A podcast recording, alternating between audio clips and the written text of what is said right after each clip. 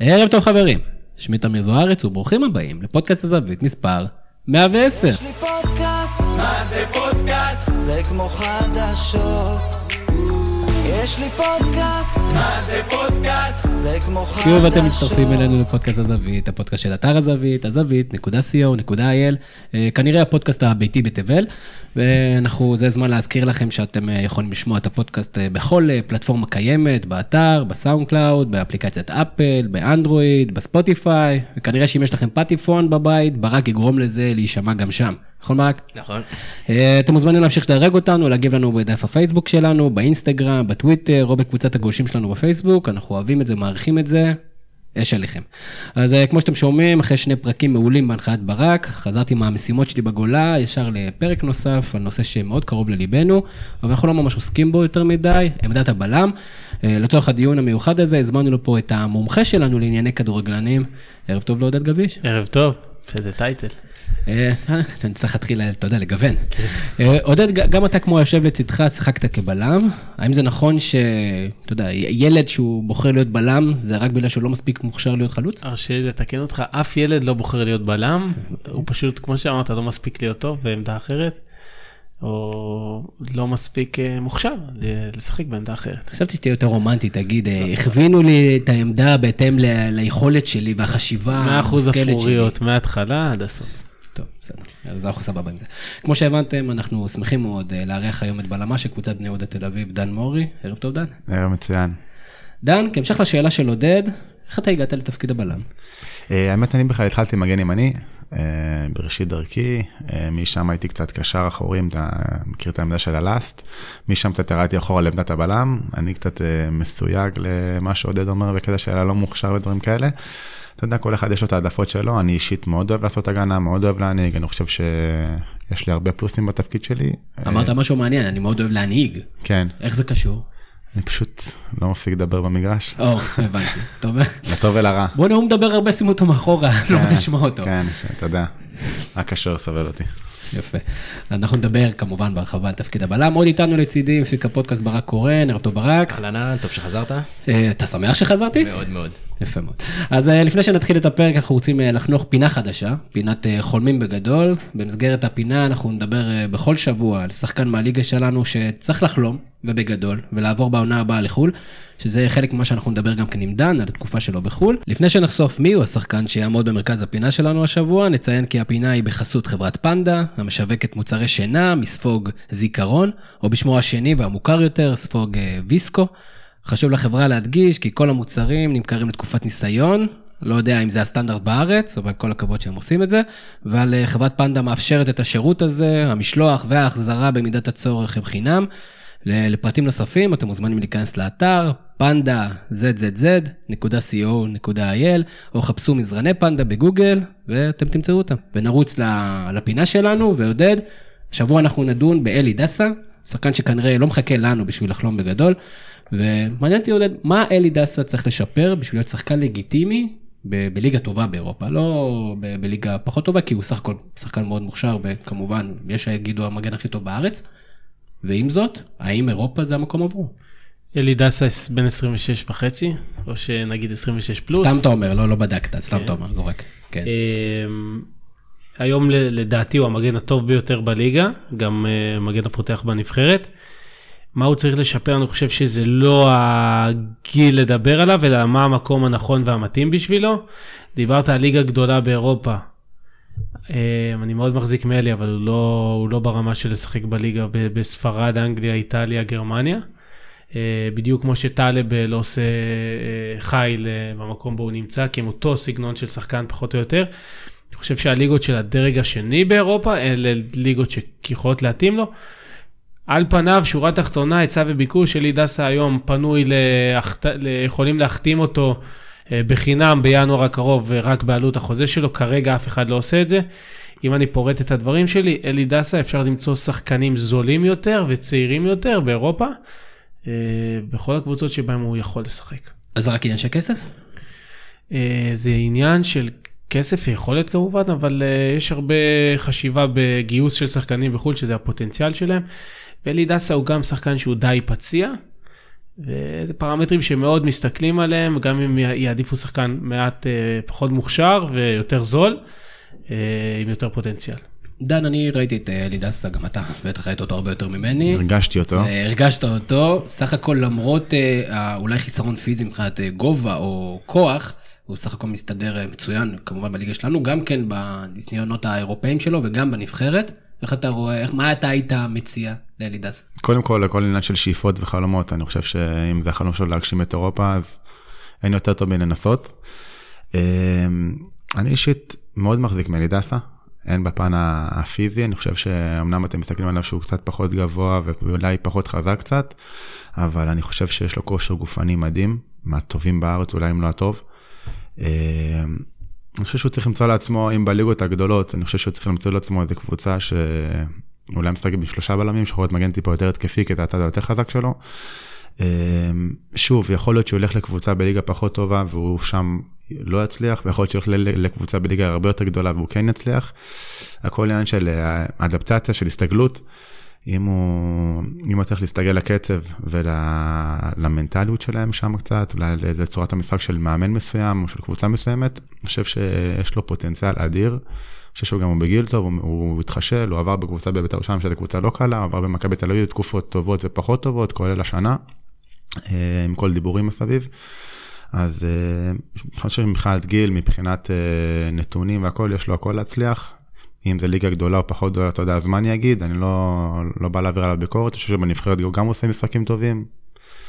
מבחינתי, שוב, רק, רק הזמן יגיד. אני גם אוסיף, אה, ואולי אתם תוכלו לחזק או, או לשלול, אה, לגבי האופי שלו. זאת אומרת, תמיד כשהוא מתראיין, עושה רושם שמדובר באדם שקול, שמבין עניין, ובעל אה, יכולות מנטליות ולא רק יכולות פיזיות או כישרון.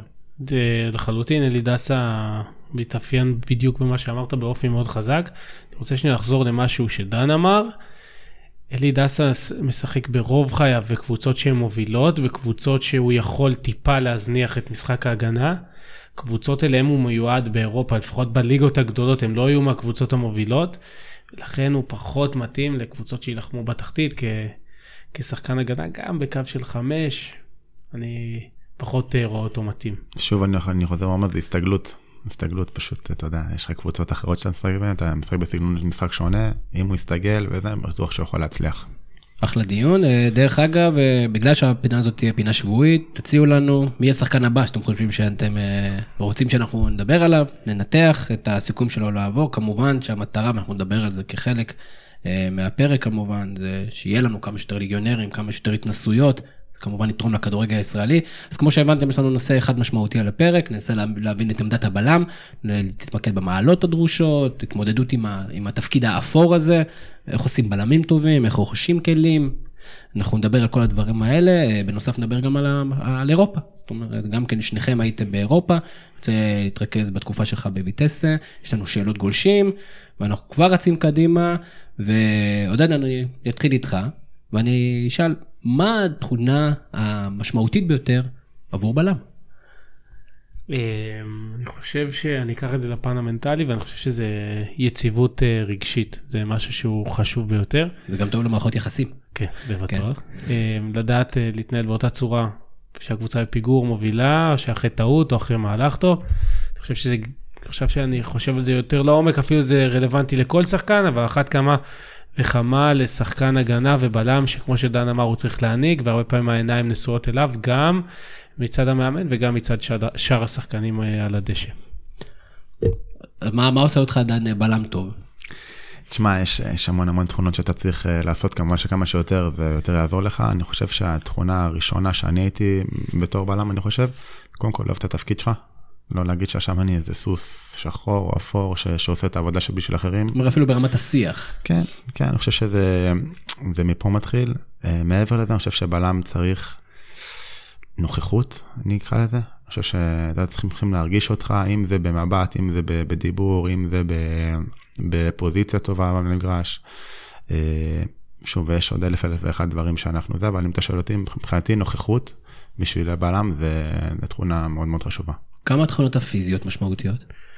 התכונות הפיזיות אה, מאוד משמעותיות, אני חושב כמו כל עמדה, אנחנו כמעט ולא רואים את הבלם הקלאסי הקטן, הזריז, סטייל פביו קנברו, אלא יותר היום אנחנו רואים את החבר'ה הפיזיים, אבל שמוסיפים את ההיבט הטכני והאתלטי שפעם לא היה. הם מציג, מציגים ממש את השחקן השלם, שאם אתה מוציא את הבלמים הטובים בעולם, שזה רמוס, אה, ורן, ונדייק, אה, וכל מי, מי שנסגיר, או אומטיטי לצורך העניין, זה שחקנים שיכולים לשחק בכל עמדה, גם אם תוציא אותם.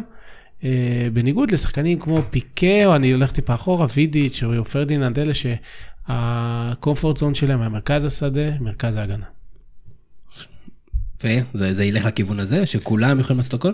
אה, אני חושב שכן, אנחנו רואים הרבה בלמים והרבה קבוצות שמשחקות את הקו של השלושה שחקן, שלושה בלמים, שתמיד אחד מהם הוא יותר קשר אחורי. אנחנו רואים הרבה אדפטציה של שחקנים. אה, בסך הכל, אה, הרבה שחקנים בכר הדשא, אנחנו רואים אותם מציעים מגוון וסט של skills בניגוד לעבר, שהרבה שחקנים היו one trick pony כזה, רק מהיר, רק דריבליסט, רק בועט חזק, רק נוגח, רק זה, היום השחקנים הם הרבה יותר שלמים. עכשיו, אז מחבר אותי, אתה התחלת, אמרת שהתחלת בתור מגן דן, והיום אתה מן הסתם בלם, והרבה פעמים שמנסים לעשות את השינויים האלה בין להעביר, חוץ מ... לא יודע, שרן ייני שעושה את כל התפקידים, קשה מאוד לעשות, בלם, פתאום לשים אותו מגן, כי הדרישות היום ממגנים, דרישות הרבה יותר משמעותיות מבחינת ההתקפה. כמה זה קשה אם עכשיו אתה היום ישימו אותך מגן? כמה זה קשה לך? איזה התאמות יידרשו ממך? אני חושב שלמשחק אחד או שניים אתה יכול לסתום חור לעונה שלמה, זה כמו שאתה אומר, זה קצת יהיה, בוא נגיד ככה, לא התפקיד האידיאלי בשבילי. היום שוב אנחנו מודעים לחילופי מקום של השחקנים בהתקפה, לפעמים באזורים מסוימים במגרש אתה צריך להחליף מקום איתם, אז אה, זה נדרש ממך גם לפעמים להיות מגן ימני וגם לצאת לקווים וגם לפעמים לתקוף אה, אה, קשרים או חלוצים באזור מאוד גבוה במגרש, שאתה משאיר המון המון חלל מאחוריך.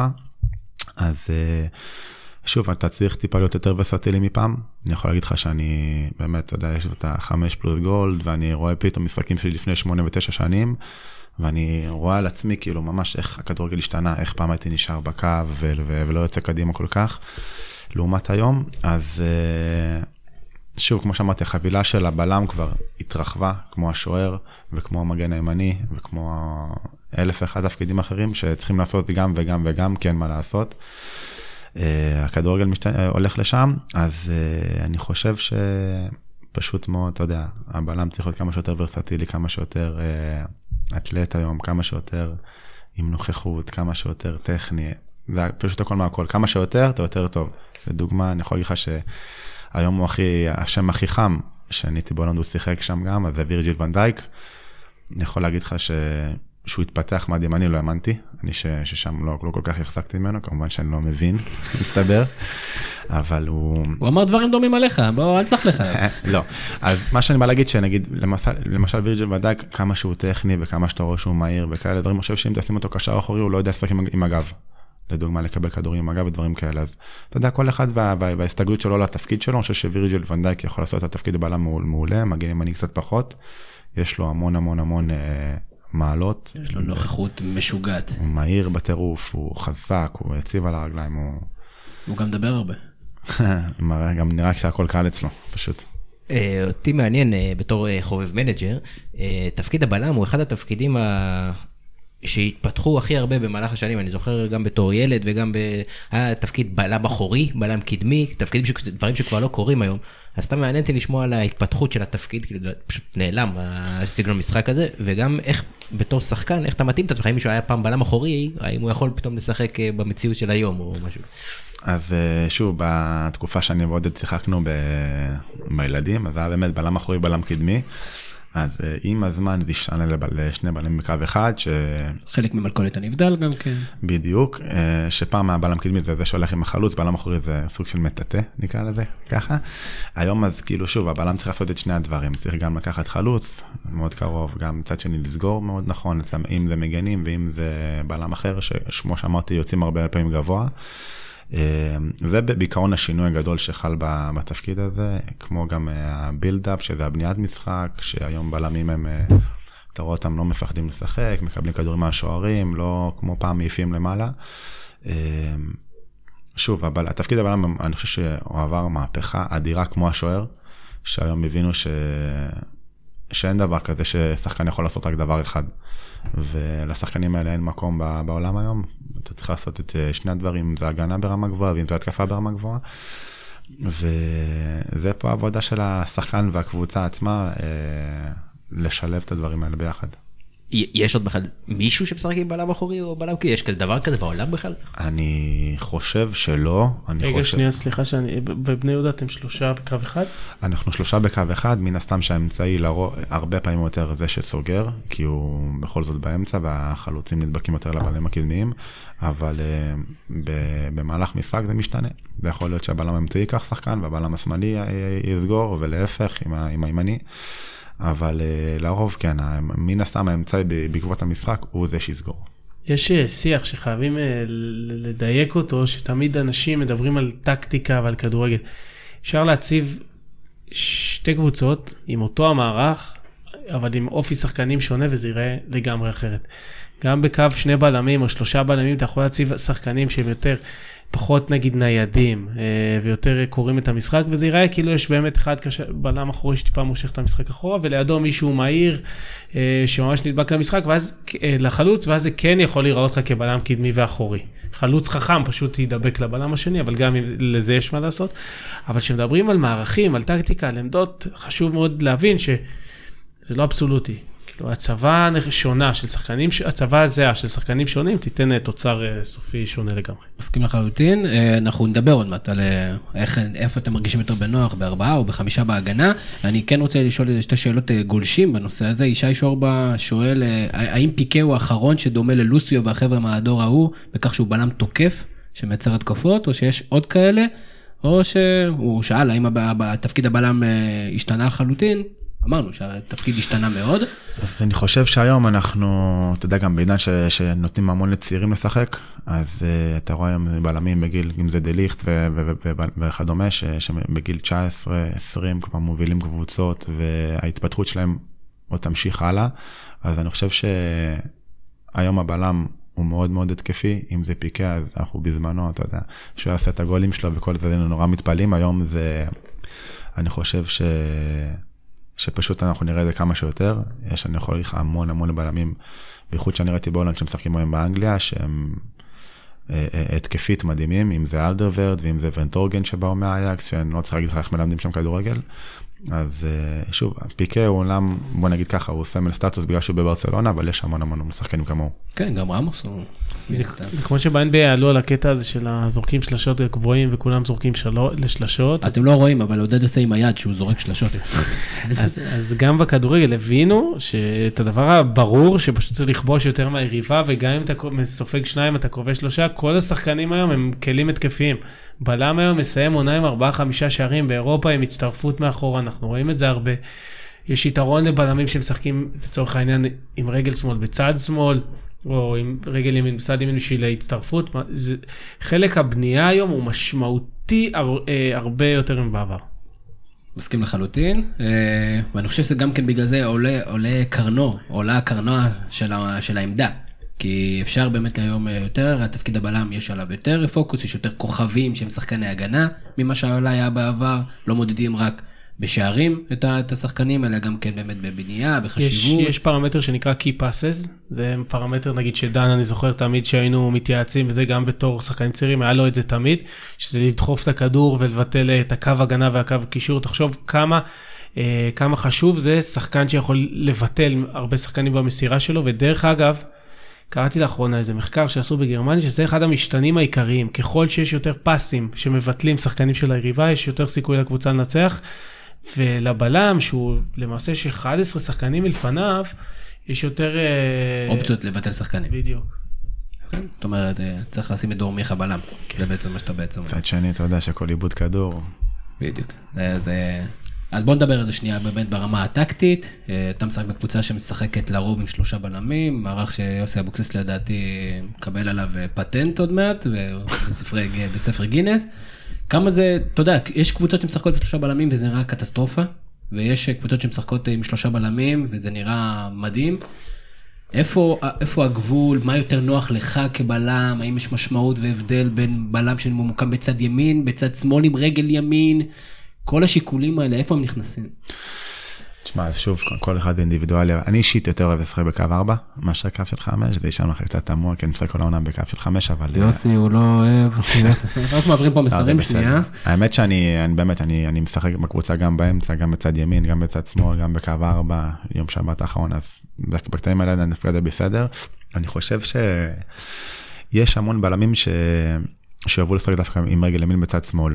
זאת אומרת, עכשיו שאתה תיקח את הכדור הרבה פעמים יותר לאמצע מאשר לקו, וזה פותח לך את, בוא נגיד, שלושת רבעי מגרש, כי אתה מסתכל ימינה, אז אתה דרך מהאמצע ימינה, יכול לתת לך כדור ארוך טוב, יכול לתת לך פסים, אפילו פסים שמאלה שהכדור מסתובב לכיוון הקו, ולא, ולא, ולא להפך. שוב, אני לא, אני, אני יכול להגיד לך עליי, אוקיי? שאני חושב שמן הסתם, אה, אם אתה משחק בקו 4, אז רגל ימין, בצד ימין זה הכי נוח לך בעולם, אתה באמת רואה את כל המגרש, אבל uh, זה באמת אינדיבידואלי. אני לא, לא יכול להגיד לך על אחרים, אני יכול להגיד לך רק עליי. אתה מסתכל לפעמים על קבוצות אחרות שמשחקות בשלושה בלמים ואתה אומרים, תשמע, הם לא עושים את זה נכון, הם לא, הם לא עושים, הם לא מתואמים מספיק, או הם לא, הם אה, לא הציבו את הבלמים הנכונים בעמדות הנכונות, או שאתה אומר זה אינדיבידואלי. אני רואה קבוצות, לדוגמה, שאנחנו משחקים שלושה בלמים לעומת רעננה, אני יכול להגיד לך, אז אנחנו מן הסתם הרבה יותר מושכים קדימה מה- מה- מאשר הם. אה, הבלמים שלנו הרבה יותר בונים משחק. אני חושב שמכבי חיפה, לדוגמה, שהיה לה את התקופה עכשיו שהיא שיחקה בלמים, אז היא שיחקה הרבה יותר התקפי מאיתנו. היא שמה ממש שני שחקנים בקו שהם ממש קיצוניים. ממש קיצוניים, ועופרי ארד, שהוא מבח- מבחינתי הוא אפילו יכול לשחק קשר אחורי, אני לא יודע אם הוא לא קשר אחורי. אז אה, שוב, כמו שעודד אמר אז, אם תשים את, את, את אותם שחקנים, את שחקנים אחרים באותה שיטה, זה הכל יראה שונה לגמרי. וגם, שוב, זה הכל תלוי במאמן, מה, מה שהוא חושב, אם הוא רוצה ללחוץ, רוצה לחכות בקו האמצע או להסתגר, כל אחד וה- והשיטות שלו. אנחנו היינו רואים עודד את הפועל באר שבע משחקת אה, במשך כמה שנים אה, טובות בשל... במערכת של שלושה בלמים, כאשר היו משחקים גדולים, משחקי אירופה או משחקים נגד מכבי תל אביב, מה שהיה עושה ברק בכר, הוא ממש מוריד קשר אחורי שיהיה בשלושת הבלמים, שזה כדי שבניית המשחק תהיה יותר אה, קלאסית. למה אנחנו לא רואים את זה יותר? מה שהוא עשה, ברק, וגם אז עוד... אה, אני מת על זה שאתה אומר את השמות הפרטיים. מה- שאמר לי ברקי, זה- בעוד זמנים שכאילו חוויתי את זה כיריב, הם היו עולים במערך מסוים ותוך כדי משחק משנים. ואז הוא היה משתמש בוובה בראון ובאובן, אובן, כן. שיכול לשחק את הבלם מצד שמאל, ותוך כדי משחק משנה מערך וליריבה, אה, תקן אותי דן אם אני טועה, זה לא קל להגיב לשינויים כאלה.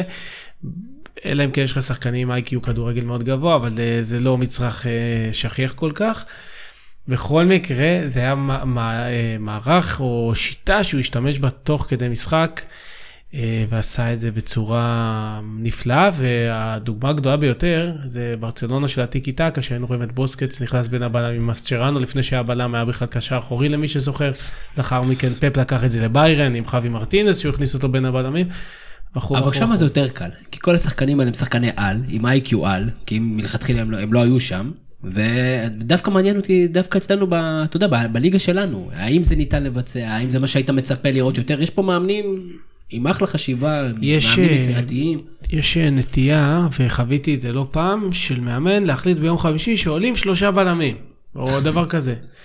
וזה זה טקטיקה שדורשת אימון, ואני זוכר את רן בן שמעון מעלה אותנו לאימון שלישי ביום במחנה אימון באוסטריה עם מכבי פתח תקווה, עם נעלי ספורט על מגרש קט רגל קטן, רק בשביל להבין את היציאות, מי יוצא ומתי. וזה דברים שכל כך חשובים, כי ללמד, לשחק אה, מערך שאנשים לא פגשו אותו עד גיל בוגרים, זה כמו ללמד שפה חדשה. כמעט עבר פרק בלי להגיד רן בן שמעון. בדיוק, רציתי להגיד שזה...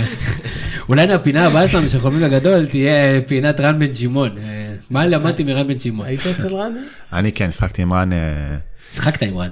שחקתי, לא, אצל רן, אצל רן, שחקתי אצל רן אה, שמונה חודשים, משהו כזה, עד שהוא פוטר מביתר. בשתי מילים, משהו? אני חושב שהוא מאמן מצוין, טקטיקה וכדורגל זה...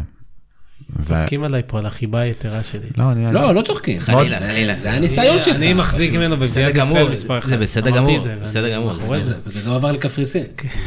שלא לא מתחרים. אני חושב שהקבוצות של רן מאוד מסודרות, מאוד... בוא נגיד, אתם רואים את רן בקבוצה. אוקיי. זה אומר. הכל, יש לו. טביעת אצבע. בדיוק. אין ספק. אה, אז דרך אגב, למה בילדים לא מאמנים גם כן שלושה בלמים? מה, זה לא שיטה ש... בהפועל רעננה התחילו לעשות את זה, כל המחלקת נוער משחקת לשלושה בלמים. והם משחקים אבל בגלל אה, בגלל שהבוגרים משחקים ככה, אז הם פשוט מתאימים את עצמם לבוגרים.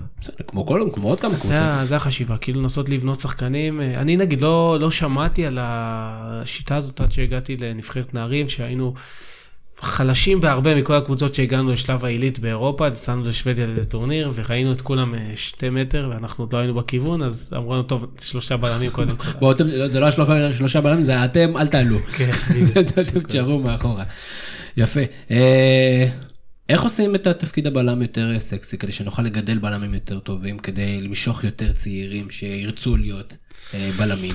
קודם כל אני חושב ש... בוא נעשה קמפיין. אני חושב שיש מספיק בלמים, מן הסתם ההתקפה תמיד תמשוך יותר, אין מה לעשות, זה הגולים, זה התהילה, זה רוב הכוכבים, הם לרוב אתה תשמע יותר על חלוצים וכנפיים. אני חושב שתפקיד הבלם יש לו המון המון משמעות בקבוצה, אני חושב שאתה תראה את רוב המאמנים, אני חושב שהם הכי מחוברים לתפקיד הבלם, עם והשוער, יש להם תפקידים טיפה יותר מנהיגים, טיפה יותר אה, אחראיים. קפטנים הרבה פעמים, כן. שחקני הגנה. קפטנים הרבה פעמים, בוא נגיד אלה שמקריבים בשביל הקבוצה ודברים כאלה.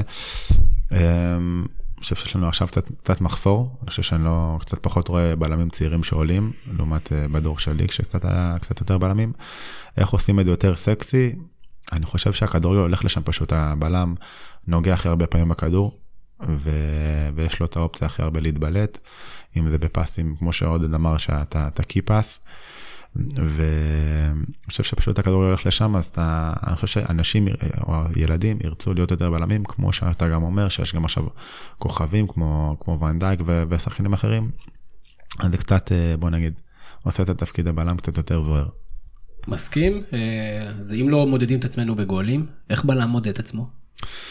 תשמע, היום אנחנו עדים ל, ל, לכל הקטע של הסטטיסטיקה, של מה שכל האנליסטים עושים. אנחנו קצת בארץ קצת פחות עושים את זה, אבל בכל זאת יש לנו את המנהלת של הליגה, שיש להם כמה סטטיסטיקות. אז אם זה חילוצי כדור, אם זה בחצי של היריבה, ואם זה עיבודי כדור קריטיים, ואם זה פס מפתח, ו, ובכלל, אה, אה, אה, בוא נגיד ככה, שדיוק במסירות. אה, אז זה בעיקרון ככה יותר מודדים בלם, יש גם אמנם השפעה של משחק של על בלם, כמה אתה מנצח בקרבות אוויריים, בקרבות קרקע והכל, ממש יודעים הכל מהכל היום, אני חושב שזה הגיע מהכדורסל, אה, אז פשוט מאוד כמה שאתה עושה יותר, אתה חושב שאתה יותר מוערך. מעולה, ואנחנו כמובן בעד, אבל אני אשאל אותך שאלה כזאת, עודד, אני ראיתי השבוע את אה, ראסל ווסטבורג מקבל כדור בחצי, ובשנייה האחרונה, ולא זורק, אלא מוסר למישהו, כנראה כדי לא יפגע לו באחוזים. כמה אנחנו רחוקים מסיטואציה שבעוד כמה שנים בעקבות זה שזה מתחיל להיות יותר ויותר מיינסטרים, מישהו שרואה שהוא לא הולך לקחת כדור הגובה הזה, פשוט לא יקפוץ כי זה יהרוס לו את האחוזים. אני לא חושב שיפרטו את זה עד כדי כך ל... איך תדע, היום הכל מדיד. יכול להיות, יכול להיות, אבל... אני חושב שבכלל השוואה לכדורסל וכדורגל היא לא יכולה להתקיים בשום, בשום אופן. המשחק הכדורסל הוא שונה לגמרי מכאן מהכדורגל. ואם אנחנו מדברים על תפקיד אה, הבלם, אז למשל טעות שלי שאני עושה ונגיד בטעות קיבלנו גול. אני חושב שלחזור מגול זה שונה לגמרי מאשר לחזור מסל שקיבלת. ברור. אז אה, ושוב המשחק המשחק גדול הרבה יותר דינמי מאשר כדורסל אז אתה יודע בשנייה האחרונה אם עכשיו אתה מוביל 10 הפרש אתה יודע כל אחד יכול לעשות מה שבא למשחק עומד 10 שניות. מעולה, אז לקחת אותנו לנושא הבא. אה, ברק, רצית להוסיף משהו? לא, רק רציתי לשאול שאלה, אולי עודד יהיה לו יותר קל לענות על זה. אה, עד כמה מאמנים בליגה כן מתחשבים ב, או מבינים את הסוגי בלמים שיש, או את הסוגי מגנים, וכן עושים התאמות אחד לשני, או שזה אקראי לחלוטין, כלומר, מי שיש בשוק, מוצאים שני בלמים טובים, שמים אותם ביחד, וזה לא בהכרח הוא מתאים להוא. יש אה, שתי, אה, שתי אסכולות ספציפיות, שזה איזה רגל הבלם משחק, והדבר שני, אם הוא משחק יותר או מגן יותר. אחת הסיבות שראינו את מכבי חיפה, אהובתך הגדולה, לא מצליחה אה, בשנה שעברה, זה כי גם רמי גרשון וגם אה, דו סנטוס הם פחות בונים, הם יותר שחקני הגנה. אה, והמטרה היא ליצור אה, שלם, ששחקן אחד הוא יותר אה, playmaker והשני... טיפה מחפשים יותר- את זה, נגיד, אני סתם אתן דוגמה, שאולי בוא, סתם ביתר ירושלים בנושא הקשרים, שזורקים, אתה יודע, קונים מי שזה פנוי, קונים קונים קונים, לא בהכרח שיש איזה לוגיקה מאחורי הדבר הזה. שם יש חוסר, בחש... חוסר בחשיבה, אין ספק. אה, מנסים לעשות התאמות בין ה... אני יכול להגיד לך שמאמן כדורגל לאו דווקא ייקח את השחקן היותר טוב, אלא השחקן שיותר מתאים. וזה שונה לגמרי. זאת אומרת, אה, אה, יש שחקנים שהרבה יותר יתאימו לפילוסופיות משחק שלך. אני יכול להגיד לך לדוגמה, השנה שהקבוצה שלי, אני מדבר בכוונה עליי, שיוסי אבוקסיס, פשוט בחר לכל שחקן את התפקיד שלו, הכי טוב לו, ומשם נוצרה השיטה הזאת של השלושה בלמים, אני חושב שמתן בלטקסה ושי קוסטנטיני, היה להם הרבה יותר קשה בקו 4 מאשר אה, זה, לעומת זאת החלק ההתקפי שלהם מדהים. ו- ואני יכול להגיד לך שקרלוס בגיל שלו גם קצת, אני חושב שיהיה לו קשה, ואיציק עזוז הוא כל החיים שלו מגן ימני והוא פתאום בלם, אז כל הדברים האלה, אני חושב שהמאמן צריך לראות מה יש לו בסגל, אלא אם כן הוא בונה אותו, ומשם לעשות את ההתאמות ולשחק בצורה שלו. אני לא חושב שאתה יכול להכריח בלם שהוא לא יודע לבנות משחק, לבנות משחק, כי פשוט הוא יהרוס את המשחק. בוא נדבר קצת על מנטליות. אה, התחלת להזכיר את זה מקודם, לגבי איך מתמודדים ולחטוף שער באשמתך, זה כמובן לא כמו סל, אז זרקנו את הכדורסל הצידה, אבל אתה יודע, בלמים, עושים כל מיני טעויות, כמובן, חלק מהעניין, פסים שלא, שלא מתאימים, ראינו את זה, אנחנו רואים את זה כל שבוע במגרשי ליגת העל. איך מתמודדים? אתה בחור שכבר עשר שנים, אה, אולי יותר, עשיתי איזה טעות או שניים. עשית איזה טעות או שתיים. לא, אה, לא מושלמים. אז איך עושים? איך מתמודדים? איך מרימים את עצמך במהלך משחק? אה, קודם כל, כמו שעודד אמר שיציבות רגשית, אז אני חושב שלבלם ולשוער זה כן נכון, כי ברגע שעשית טעות, לא חרב עולמך, זה קורה ויקרה, ואתה צריך להבין שפשוט do your best בכל מהלך אה, אחר במגרש. מעבר לזה, אני חושב שזה הרבה עניין של ריכוז, הרבה עניין של ריכוז, פשוט להוציא את זה מהראש, להגיד ש... זה כבר קרה, לא תוכל לעשות עכשיו, אל תנסה לכפר על זה בפעולות אחרות או דברים אחרים. פשוט אה, תשחק את המשחק שלך, תעשה את הכי טוב של הקבוצה שלך, ואני חושב שזו התשובה. גם בהיבט השני, שאם נתת גול או עשית איזה פעולה טובה בתור שחקן הגנה, אז גם, תשמור על עצמך, כאילו, לאזן את עצמך, להיות מאוזן, ומאותו רגע לא... יש הרבה דוגמאות שבלמים, אה, אני זוכר את אבי כהן בליברפול, אבל היו עוד המון מקרים כאלה שבלם כובש שער עצמי, כן. ואז הוא פתאום מחזיר בשער, כאילו יש, יש איזה מוטיבציית יתר, כי אתה אומר, אוקיי, אכזבתי את החבר'ה, או שאתה אומר, כמובן שאתה... מקריות יש כל הזמן. אתה יודע שאנחנו בכל זאת בספורט קבוצתי, אז כמובן שאם עשית איזה פעולה קצת פחות טובה לקבוצה שלך, אתה רוצה להחזיר להם. שוב אני חוזר לזה שבלם הוא קצת פחות יכול לכפר על עצמו, לרוב יכפרו עליו, אז uh, כמו שהוא מכפר על אחרים, שאתה יודע, באזורים אחרים במגרש, שוב אני חוזר, אם אתה תיכנס לזה שאני רוצה לכפר, לכפר, לכפר, אז אני חושב שלפעמים אתה יכול להרע עוד. Uh, ואנחנו נחזור למה שדיברנו מקודם, ש, שהבלם עצמו לוקח על עצמו היום הרבה יותר מאשר פעם, הוא פחות מעיף כדורים, יותר מנסה לשחק, אז מן הסתם הוא יותר חשוף לטעויות. אם לא יהיה לך אופי חזק, אתה... יהיה לך קשה להתמודד עם זה. אז נמשיך את זה, אתה שחקת בקבוצה גדולה, שחקת בבית"ר ירושלים, לא שבני יהודה לא קבוצה גדולה, אבל בית"ר ירושלים קבוצה בפרופיל גבוה יותר. ויש יש דין, אה, דין טעות בבני יהודה כדין טעות בבית"ר ירושלים? תשמע, מן הסתם טעות בבית"ר ירושלים היא מקבלת, אה, בוא נגיד תהילה קצת יותר... אה, תעודה, לא יותר תהילה. אוקיי, תעודה הרבה יותר גדולה. אם זה מקהל, אם זה מתקשורת או דברים אחרים, נהיה לך שיח אחר פשוט לגמרי. אה, זה אחד הלחצים שאתה צריך להתמודד עם קבוצה גדולה. אה, אני חושב שבבני יהודה עצמה, קצת בוא נגיד אם אתה עושה טעות, אז אתה יודע, קצת סוג, בוא נגיד לוקחים את זה בחשבון, כי כביכול זו קבוצה קצת אה, עם שאיפות אחרות ותקציב אחר. אז זהו, אני חושב שבאמת בבית"ר ירושלים פשוט התודעה היא ענקית הרבה יותר, אז בגלל זה זה מקבל משקל שונה. כמה משפיע עודד, אתה יודע, לחץ קהל? יש, יש קטע שקהל אוהב להיטפל לשחקנים. אז uh, לפעמים זה חלוץ שלו כובש, לפעמים זה קשר שמוסר יותר מדי מסירות ליריב, וכמובן בלמים ש... שעושים טעויות, ואז מתחיל רחש בקהל, אתה, אתה מכיר את זה, נכון? את הרחש הזה, אתה, שהכדור נמצא אצל מישהו נכון. כזה, יש אי שקט בקהל. איך זה משפיע? אני חושב שבלם, או בכלל כל שחקן, מהר מאוד לומדים לנטרל את הדברים האלה, בדיוק כמו שאתה... לא תתרגש שיצעקו לך איזה שחקן הריב יצעק משהו, תשמע איזה משהו מהקהל, גם במקרים האלה זה לא משהו. אבל יש הבדל אם זה קהל שלך או קהל יריב, תראה את ערן זהבי. אז אני יכול להגיד לך באמת במקרה הזה, ספציפית בבית"ר ירושלים, אני איזה סוג של קרה לי. אני, באמת היה לי איזה כמה משחקים שכל משחק שפשוט שנגעתי בכדור שרקו לי בוז. היה איזה קטע של שיח בין המזרחי למערבי, שהמערבי מעודד במזרחי אה, שורק בוז. התשובה הכי, הכי פשוטה פשוט זה להמשיך לעשות פעולות טובות, פשוט להתרכז במשחק, לעשות את העבודה שלך, אה, לשנות את כל העולם אתה לא יכול, ולא, ואני חושב שגם לנסות זה לא, לא נכון לעשות.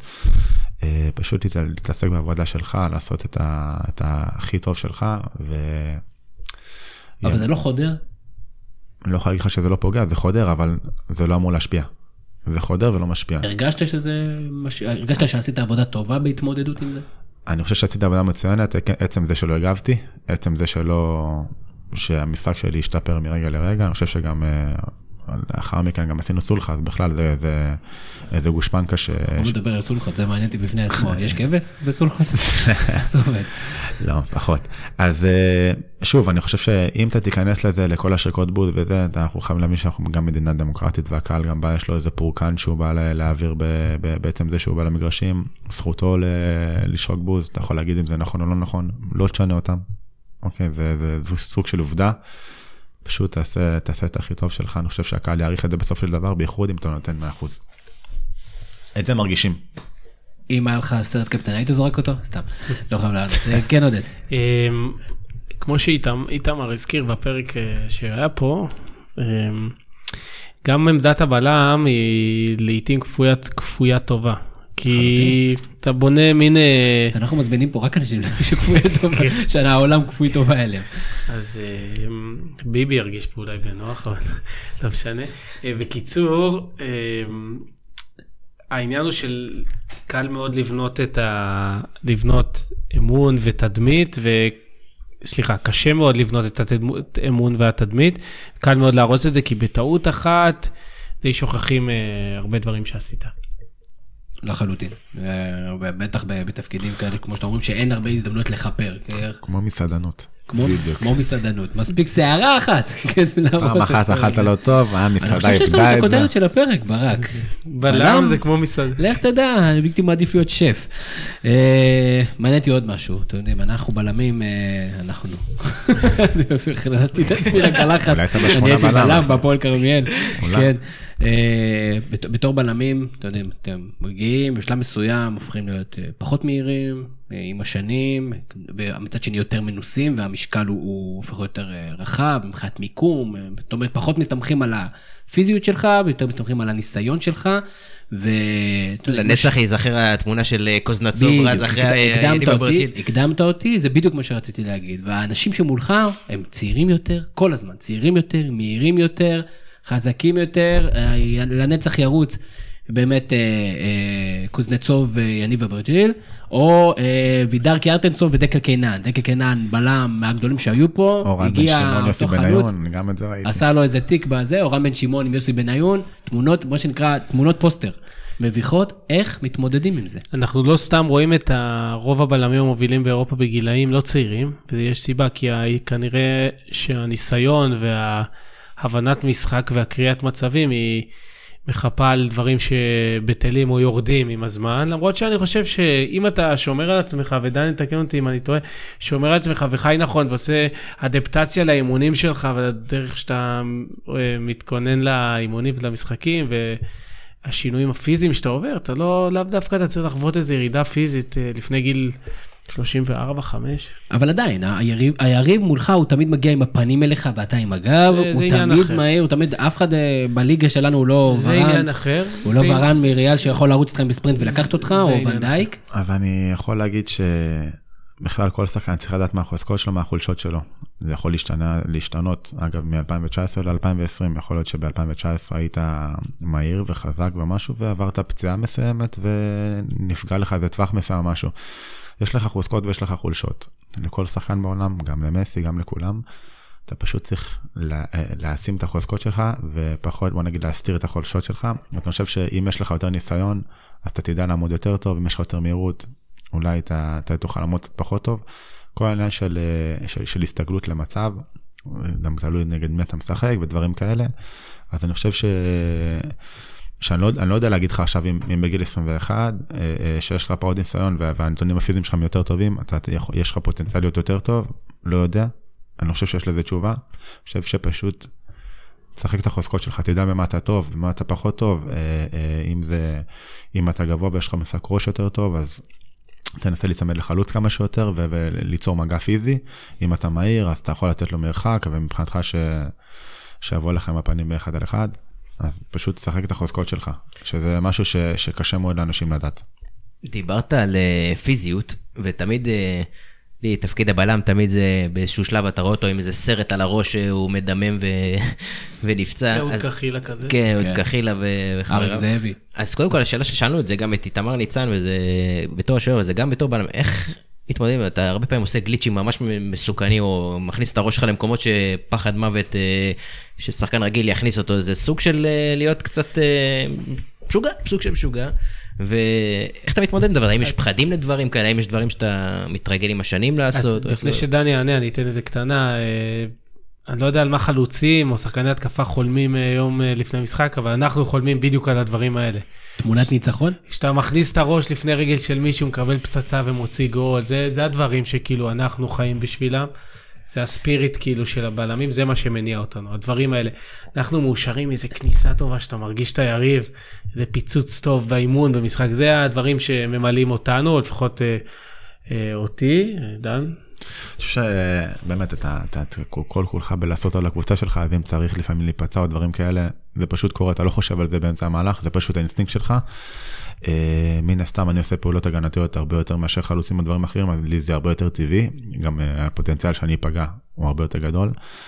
אה, אבל אני חושב שזה באמת סוג- של בלם, אני לא זוכר, אני יכול להגיד לך עכשיו מלא בלמים, שתגיד לי שאם תיזכר פעם אחת שנפתח להם הראש, ניתן לך מה שאתה רוצה. לעומת זאת, אני יכול להגיד לך מלא בלמים שתגיד להם מתי לא נפתח להם הראש.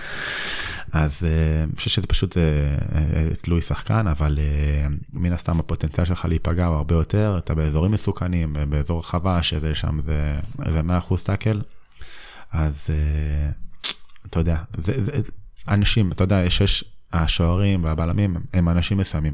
אתה תראה את זה פשוט ב, ב, בהתנהלות שלהם בחדר הלבשה, הם תמיד יהיו האלה שעובדים הכי, הכי קשה, הם אלה שמנסים כל הזמן לשפר את עצמם בעוד אחוז, בעוד, בעוד מטר, כי בסופו של דבר הכל, אתה יודע, כי מכפרים על כישרון?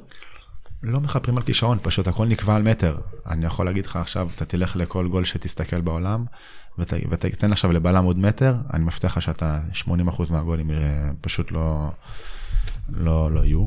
אבל אה, לעומת זאת, אני חושב ששוערים גם כמה 10 סנטימטר ניתן להם עוד, אז אה, מלא גולים יימ- יימנעו. אז אני חושב שכל הזמן אתה, אתה עסוק בלשפר את המטר הזה, ש... שפשוט זה, זה, זה, זה האופי שלך, לנסות להגיע כל הזמן ו, ו, ופשוט לתת את כל כולך, אז גם אתה נפצע. לפני שתמיר עובר לחלק של אירופה, אני פשוט, דווקא זה קצת יותר מקצועי ממנטלי, אבל זה, זה מאוד מעניין אותי. דיברנו על האבולוציה של התפקיד, אה, ולדעתי אנחנו לפני, לא יודע אם מהפך, אבל סוג של אבולוציה, עוד אבולוציה קטנה לתפקיד, וזה בעצם הכניסה של הטכנולוגיה ושל עבר. עכשיו, אה, אנחנו רגילים שיש דחיפות ברחבה, ויש פאולים קטנים, ויש אה, תפיסות רגליים, או יש טאקלים שלא רואים. האם איכשהו צריך, או אתה, מת- הבלמים החדשים עכשיו צריכים להתכונן לקראת הכניסה לעבר, יש דברים שכבר אי אפשר יהיה לעשות. אי אפשר יהיה לתת את הקטנות האלה שלא רואים, או דחיפה ברחבה, או משיכת חולצה, או דברים שפעם היה אפשר להחביא בלי טכנולוגיה. אז uh, יש שני צדדים למטבע, קודם כל, כמה פעמים תראה את הבלם שעושה פאול ולא היה פאול, וישר כל זה פנדל, והוא תפס את הראש והתבאס, ואנחנו חוזרים עכשיו למה שאמרנו, איך עכשיו אתה מוציא את עצמך מהמצב הזה, אתה אומר בוא'נה, אני לא אשם, אבל אה, שרקו לי פנדל, אני עשיתי אותו, אני אשם. אוקיי, דוגמת איתן טיבי בליגה האירופאית, הוא לא עשה פנדל, שרקו פנדל, ראינו מה קורה. ואז. תמיד גם כן אומרים, טוב, אם הוא היה חכם, הוא לא היה מכניס את עצמו לסיטואציה ש... אומר, בדיוק. אוקיי, עכשיו אני מתחיל כבר לשחק בנדמה לי. בדיוק, עכשיו מצד שני אני יכול להגיד לך גם אה, אה, כמה זה יכול לפגוע בנו, אני ראיתי, ש... מנצ'סטר סיטי נגד שלקי עכשיו, בועטים כדור מ-17 מטר, השחקן עומד על 11, כדור מגיע באזור, באזור 100 קמ"ש, פוגע לו ביד שהיה די צמודה, פנדל. אז אה, שוב, אני, אני עוד לא יודע איך לאכול את הדבר הזה, אני חושב שרק הזמן יגיד. אה, לנו, לבלמים, כל הקטע של התפיסות וזה, אני חושב שתמיד אני בעד, אה, בעד חוקים. אני חושב שזה קצת פחות אנחנו, אני חושב ששופטים כן יודעים לזהות מתי אה, הדחיפה היא חזקה, מתי היא לא, מתי זה נורמלי, מתי זה, זה עובר את הגבול. אה, זה גם פה נכנס לשיקול דעת שלהם, אבל אני חושב שזה לא אמור לשנות יותר מדי, אני חושב שכן יהיו יותר פנדלים, כי זה, אתה יודע, זה קורה. יש, יש יותר עיניים. בדיוק. יכול להיות ש... לא, המציאות, באמת, שבמציאות היום יש יותר פנדלים, פשוט לא שורקים להם. זה- לחלוטין. בדיוק, אבל אני אישית בכלל חושב שלפעמים פנדלים הם, אה, הם ממש לא, לא תואמי מציאות לגבי, אתה יודע, בוא נגיד, הקנס שאתה מקבל כן, לעומת המשקל של פענון נתון כזה אתה חושב באתר, שזה ישנה את המשחק? זה ישנה משהו ב... עבר, כן. אני חושב שזה ישנה המון במשחק. כן, אני חושב שקודם כל יעצור אותו, או שיעשה הרבה דברים שצריכים להסתגל עליו עדיין. הארכות זמן יהיו יותר משמעותיות, המשחק פשוט ישוחק 100 דקות אה, ולא 90 דקות לדעתי. כמעט כל משחק יהיה 7-8 דקות, כי בגלל כל העצירות יוסיפו פה 2 ופה 3 ופה 2, וכן יהיו הרבה יותר פנדלים, לדעתי גם יהיו הרבה יותר גולים. אני רוצה שתי שאלות לפני שבאמת נעבור לחלק השני המרכזי שלנו. א', דיברת על הפציעות שלך, בלמים גם פוצעים הרבה. קרה לך סיטואציה שאתה יודע, פצעת איזה מישהו ובצורה קשה, ו... ברוך השם לא. זה היה לי... הפרצוף שלך היה כזה של בוא אני אביא לך את הרשימה שלי. לא, לא, האמת שלא, באמת שברוך השם לא, אני יכול להגיד לך שהשנה היה לי כניסה עם אביב אברהם שהייתה נראית רע מאוד. האמת שדיברנו על זה לפני הפרק. וואלה. אז אה, כן, אז היה לי כניסה באביב אברהם שאני אומר לך את האמת באמצע המשחק, אז אתה תראה אותי תגיד בואנה מה הוא כאילו הוא מסתלבט מה זה הוא מראה לשופט הכדור כאילו לא עשה כלום זה ואני יכול להגיד לך באמונה שלמה שאמרתי באמת נגעתי בכדור ראיתי את הכניסה אחר כך אמרתי אוי ואבוי תודה רבה שזה נגמר ככה בלי לפעמים כלום. מבדילים בין פיקה של ברך וכדור, אתה יודע, זה... לא, אני, אני שוב חו- חוזר ואומר פה, זה כבר קטע של כבוד בין שחקנים, שאני חושב שאתה צריך לשמור עליו. קורים פציעות, אנשים שברו רגליים תוך כדי משחק, וזה קורה. אה, כל עוד הכוונה היא טהורה להגיע לכדור, אני מקבל את זה מאוד. אם אנחנו זוכרים כניסות של רועי קין עם פקקים קדימה, לפרק למישהו את הברך, זה... אני חושב שזה לא מכבד. זה לא... אתה יודע, אנחנו גם במקצוע שמאוד... יש שיגידו שאתה ככה אתה רוכש כבוד מחלוץ והוא לא יתקרב אליך. אז, אז אני חושב ש, שהאיגוד השופטים צריך לרכוש כבוד אליך ולהגיד לך פשוט, אתה צריך כדורגל. דעתי, אני חושב שבלם, שוב, יש לו המון משקל בקטע של כניסות, אתה, זה, זה חיים של אנשים, זה... פרנסה.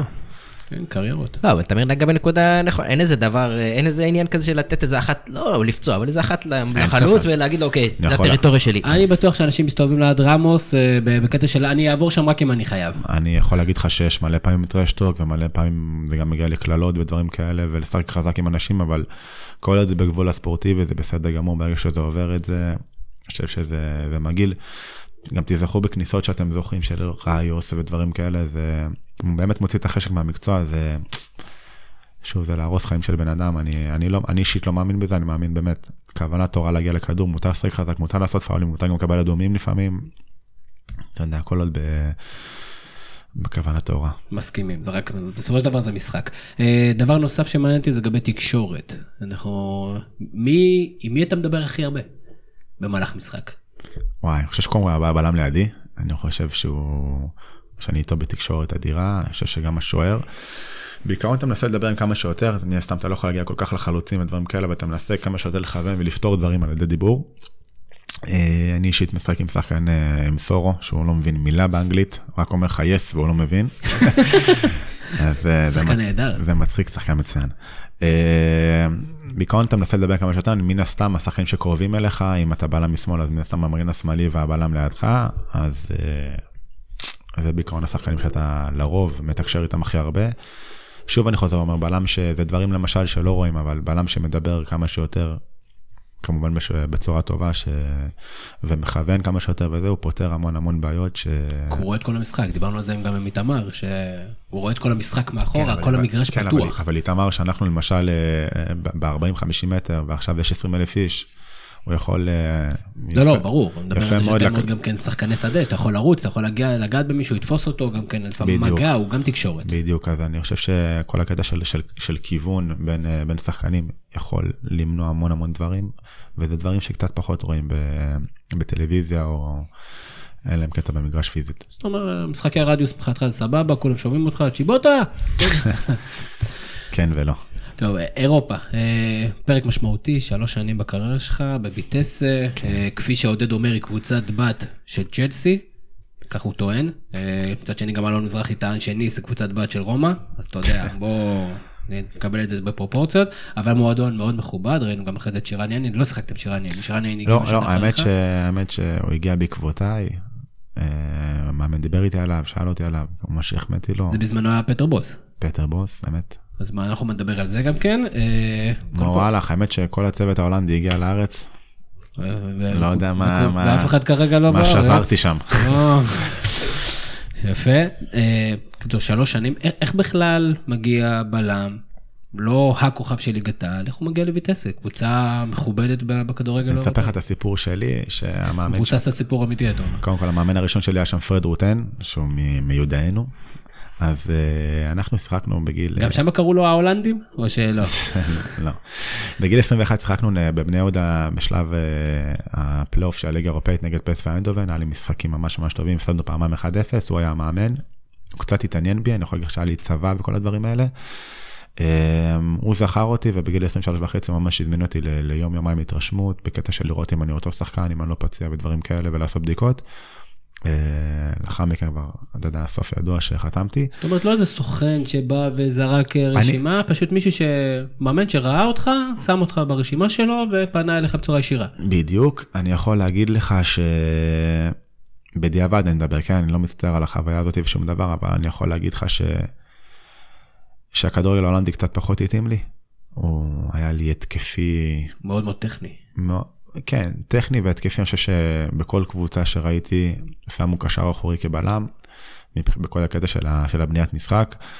אני דווקא גם דיברתי על זה הרבה פעמים עם פטר ועם, אה, ועם פרד רוטן, שזה היה מצחיק, אבל אם הייתי הולך לליגה גרמנית, אולי הייתי יותר מצליח מאשר ליגה הולנדית, כי זה יותר הסגנון שלי של כדורגל חזק, יותר פיזי מאשר אה, כל הקטע של בניית משחק. אז אם אנחנו חוזרים לאלידסה, תעשה טוב טוב את הבחירות שלך, לאו דווקא הקבוצה שתשלם לך הכי הרבה, זה הקבוצה ש... שאליה תלך, עצה ממני. אה, זהו, אני חושב שפשוט הכדורגל שם קצת פחות התאים לי, שיפר אותי המון, פתח לי את הראש המון, כי קיבלתי את החוויה הזאת בצורה מאוד יפה, לא פשוטה. אה, רגע, רגע, אל תסכם לי. לא, שנייה, לא. בוא בוא נרוץ, רגע, זה, זה, ותודה רבה, ונעבור בני יהודה. מעניין אותי סדר יום, אתה יודע, קם בבוקר בישראל, בטח שותה קפה, אני חושב שזה לא- לא- אה, לא פייר- אני לא חושב שלא לא פייר בכלל לעשות את ההשוואה הזאת, כי... אבל חייבים, איך אנחנו, איך נלמד? אני עכשיו חזרתי מחו"ל, הייתי בחברה בחו"ל, הסתכלתי, ראיתי מה הם עושים, ראיתי מה אני חושב המשרד שזה עניין תקציבי. עניין תקציבי, אני חושב שזה גם, לא, לא יודע, אני צריך לבדוק את זה, אבל אה, גם סטנדרטים ההתאחדות או דברים כאלה, כי, כי שם פשוט יש לך סדר יום של סוג של יום עבודה בערך, מאשר אה, פה. אז, אז לא נשבר, רק תפתח לנו צוהר לאיך זה עובד.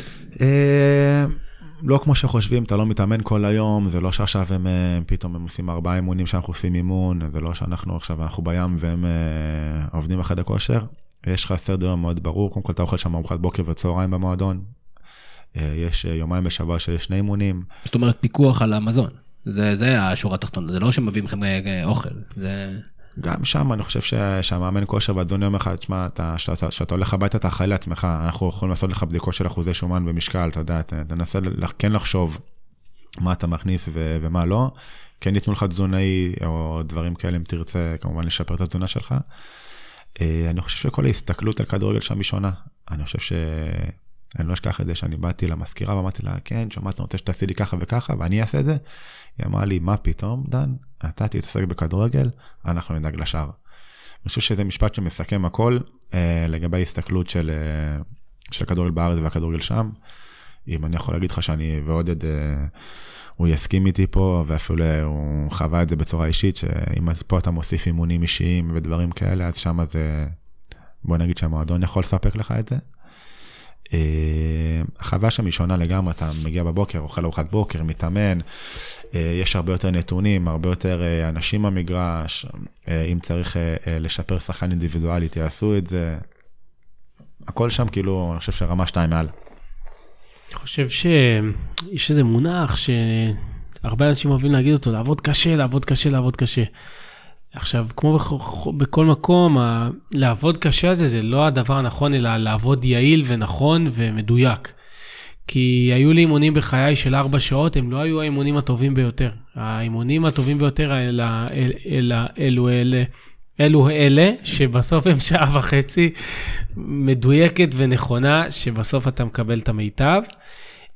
ופה נכנס פרמטר שדן לא הז- שהזכיר ככה בעקיפין, אבל אני יכול להגיד אותו כי אני חושב שהוא לא יכול עדיין להגיד אותו, וזה הידע.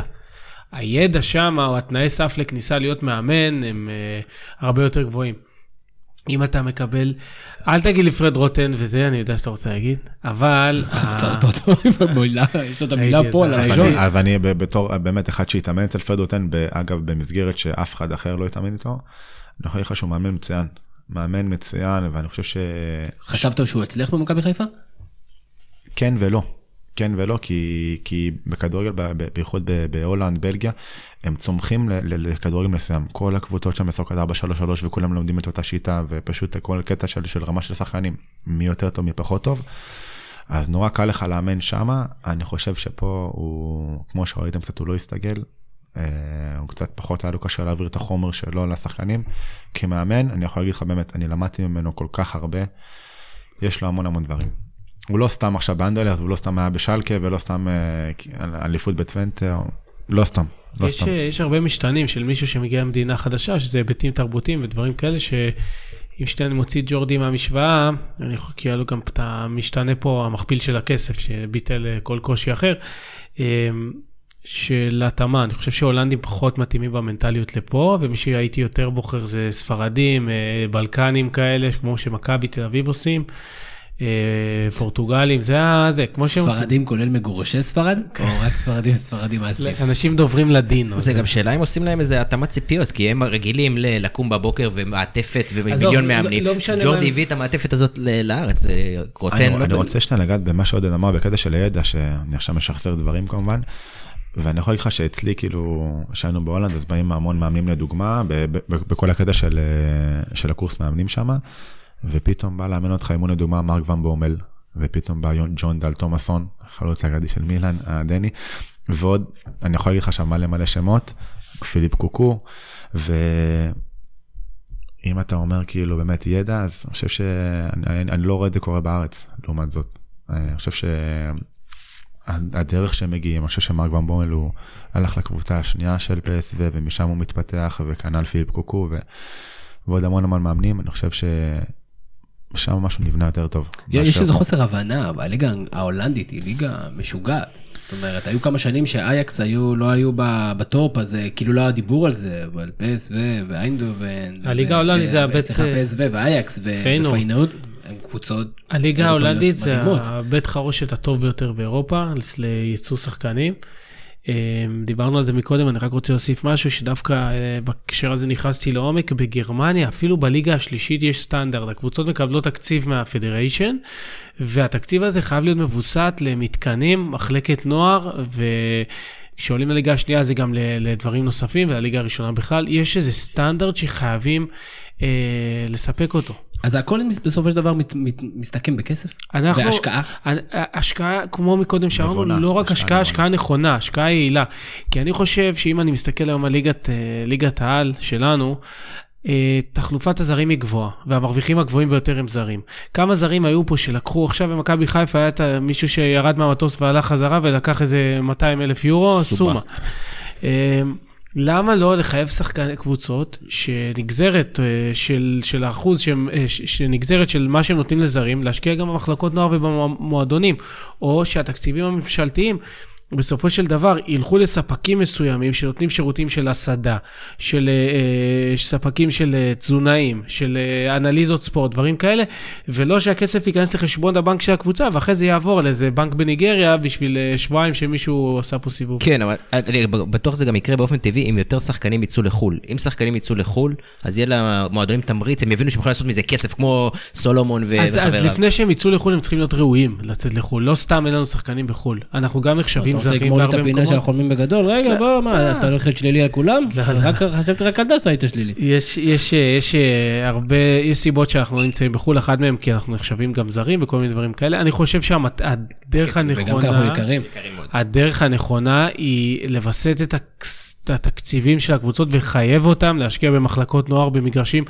אני שנייה מוציא, דן שנייה, אני עוד לא רוצה שהוא יענה על השאלה- על אני אשאל אתכם, כמה קבוצות יש להם מגרש להתאמן בו היי. בליגת העל ב- ב- אחרי חודשי החורף? ראוי, מגרש אימונים שהוא לא סינתטי. לא רק זה, היה פה גם אורי אוזן ואמר, אין אין מחלקות נוער, יש ארבעה מחלקות נוער. קבוצות זה- בוגרים, לא מחלקות נוער, יש שלוש קבוצות כאלה, מכבי חיפה, מכבי תל אביב ו... תקווה.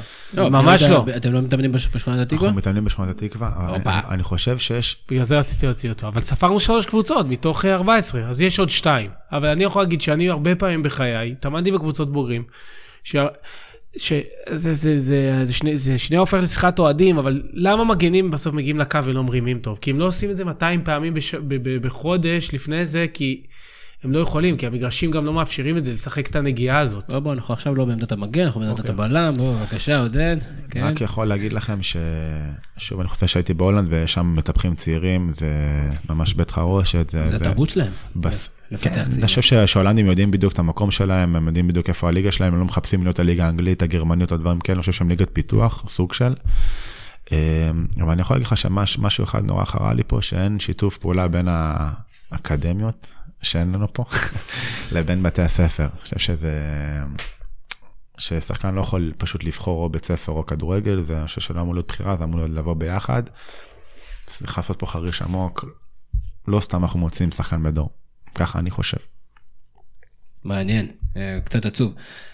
אה, מה מה קורה באירופה מבחינת אה, שאתה חווית לגבי קשר עם הקהילה? היהודית? לא, הקהילה כאילו מבחינת הקהל. אתה יכול גם לספר על הקהילה היהודית, אנחנו נוכל לשים את זה ב- בפינה אחרת. אני דווקא חשבתי על קהילה אחרת. על נופשונים. אה, בהולנד יש קהילה גאה יפה מאוד, כן, אין ספק. אה, לא, לא משהו, לא משהו מיוחד, אני חושב ששוב, הכל שם טיפה יותר. דווקא גם כן בה- בהשוואה, כי אתה משחק בקבוצת כדורגל של שכונת התקווה, ואתה בטוח חווה, והאוהדים מרגישים שהקבוצה היא הבית שלהם. איך זה הולך בהולנד? יש הפרדה יותר ברורה, פחות ברורה? כמה נגישות יש? אז קודם כל, אה, אני חושב שהכמות קהל היא שונה לגמרי, שאנחנו איתי בויטסיה, שבוא נגיד קבוצה 6-7 בהולנד, אם אני משווה אותה עכשיו פה זה בני יהודה, הפועל חיפה כאלה.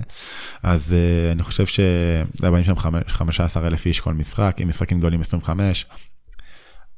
המועדונים בכלל הולכים לכל הקטע הזה של, של לשתף את האוהדים במתחם האימונים וב- ובמגרשים. יש המון ימי, ימי אוהדים קוראים לזה, ש, שהשחקנים פוגשים את הקהל וכל הדברים האלה. אני חושב שהנגישות שם היא, היא אדירה. אני חושב שאחרי כל משחקים האוהדים מחכים לך ואתה סוג של מחויב לחתום להם או דברים כאלה, לחכות להם, להתנהג יפה. אני חושב שגם מגיע להם. אה, אתה- כשאתה חותם, אתה חותם בעברית או באנגלית? אני שם חתמתי בעברית, כי אני תמיד מתלבט. כביכול זה היה בחו"ל הקטע, אומרים לי, זה היה אנחנו צריכים את. החתימה שלך, ואז אתה כזה, אבל אני בחו"ל, אבל אני החלטתי בשלב מסוים שאני חותם רק בעברית. זה הקטע כביכול, שאתה, אתה יודע, אתה מביא משהו שונה.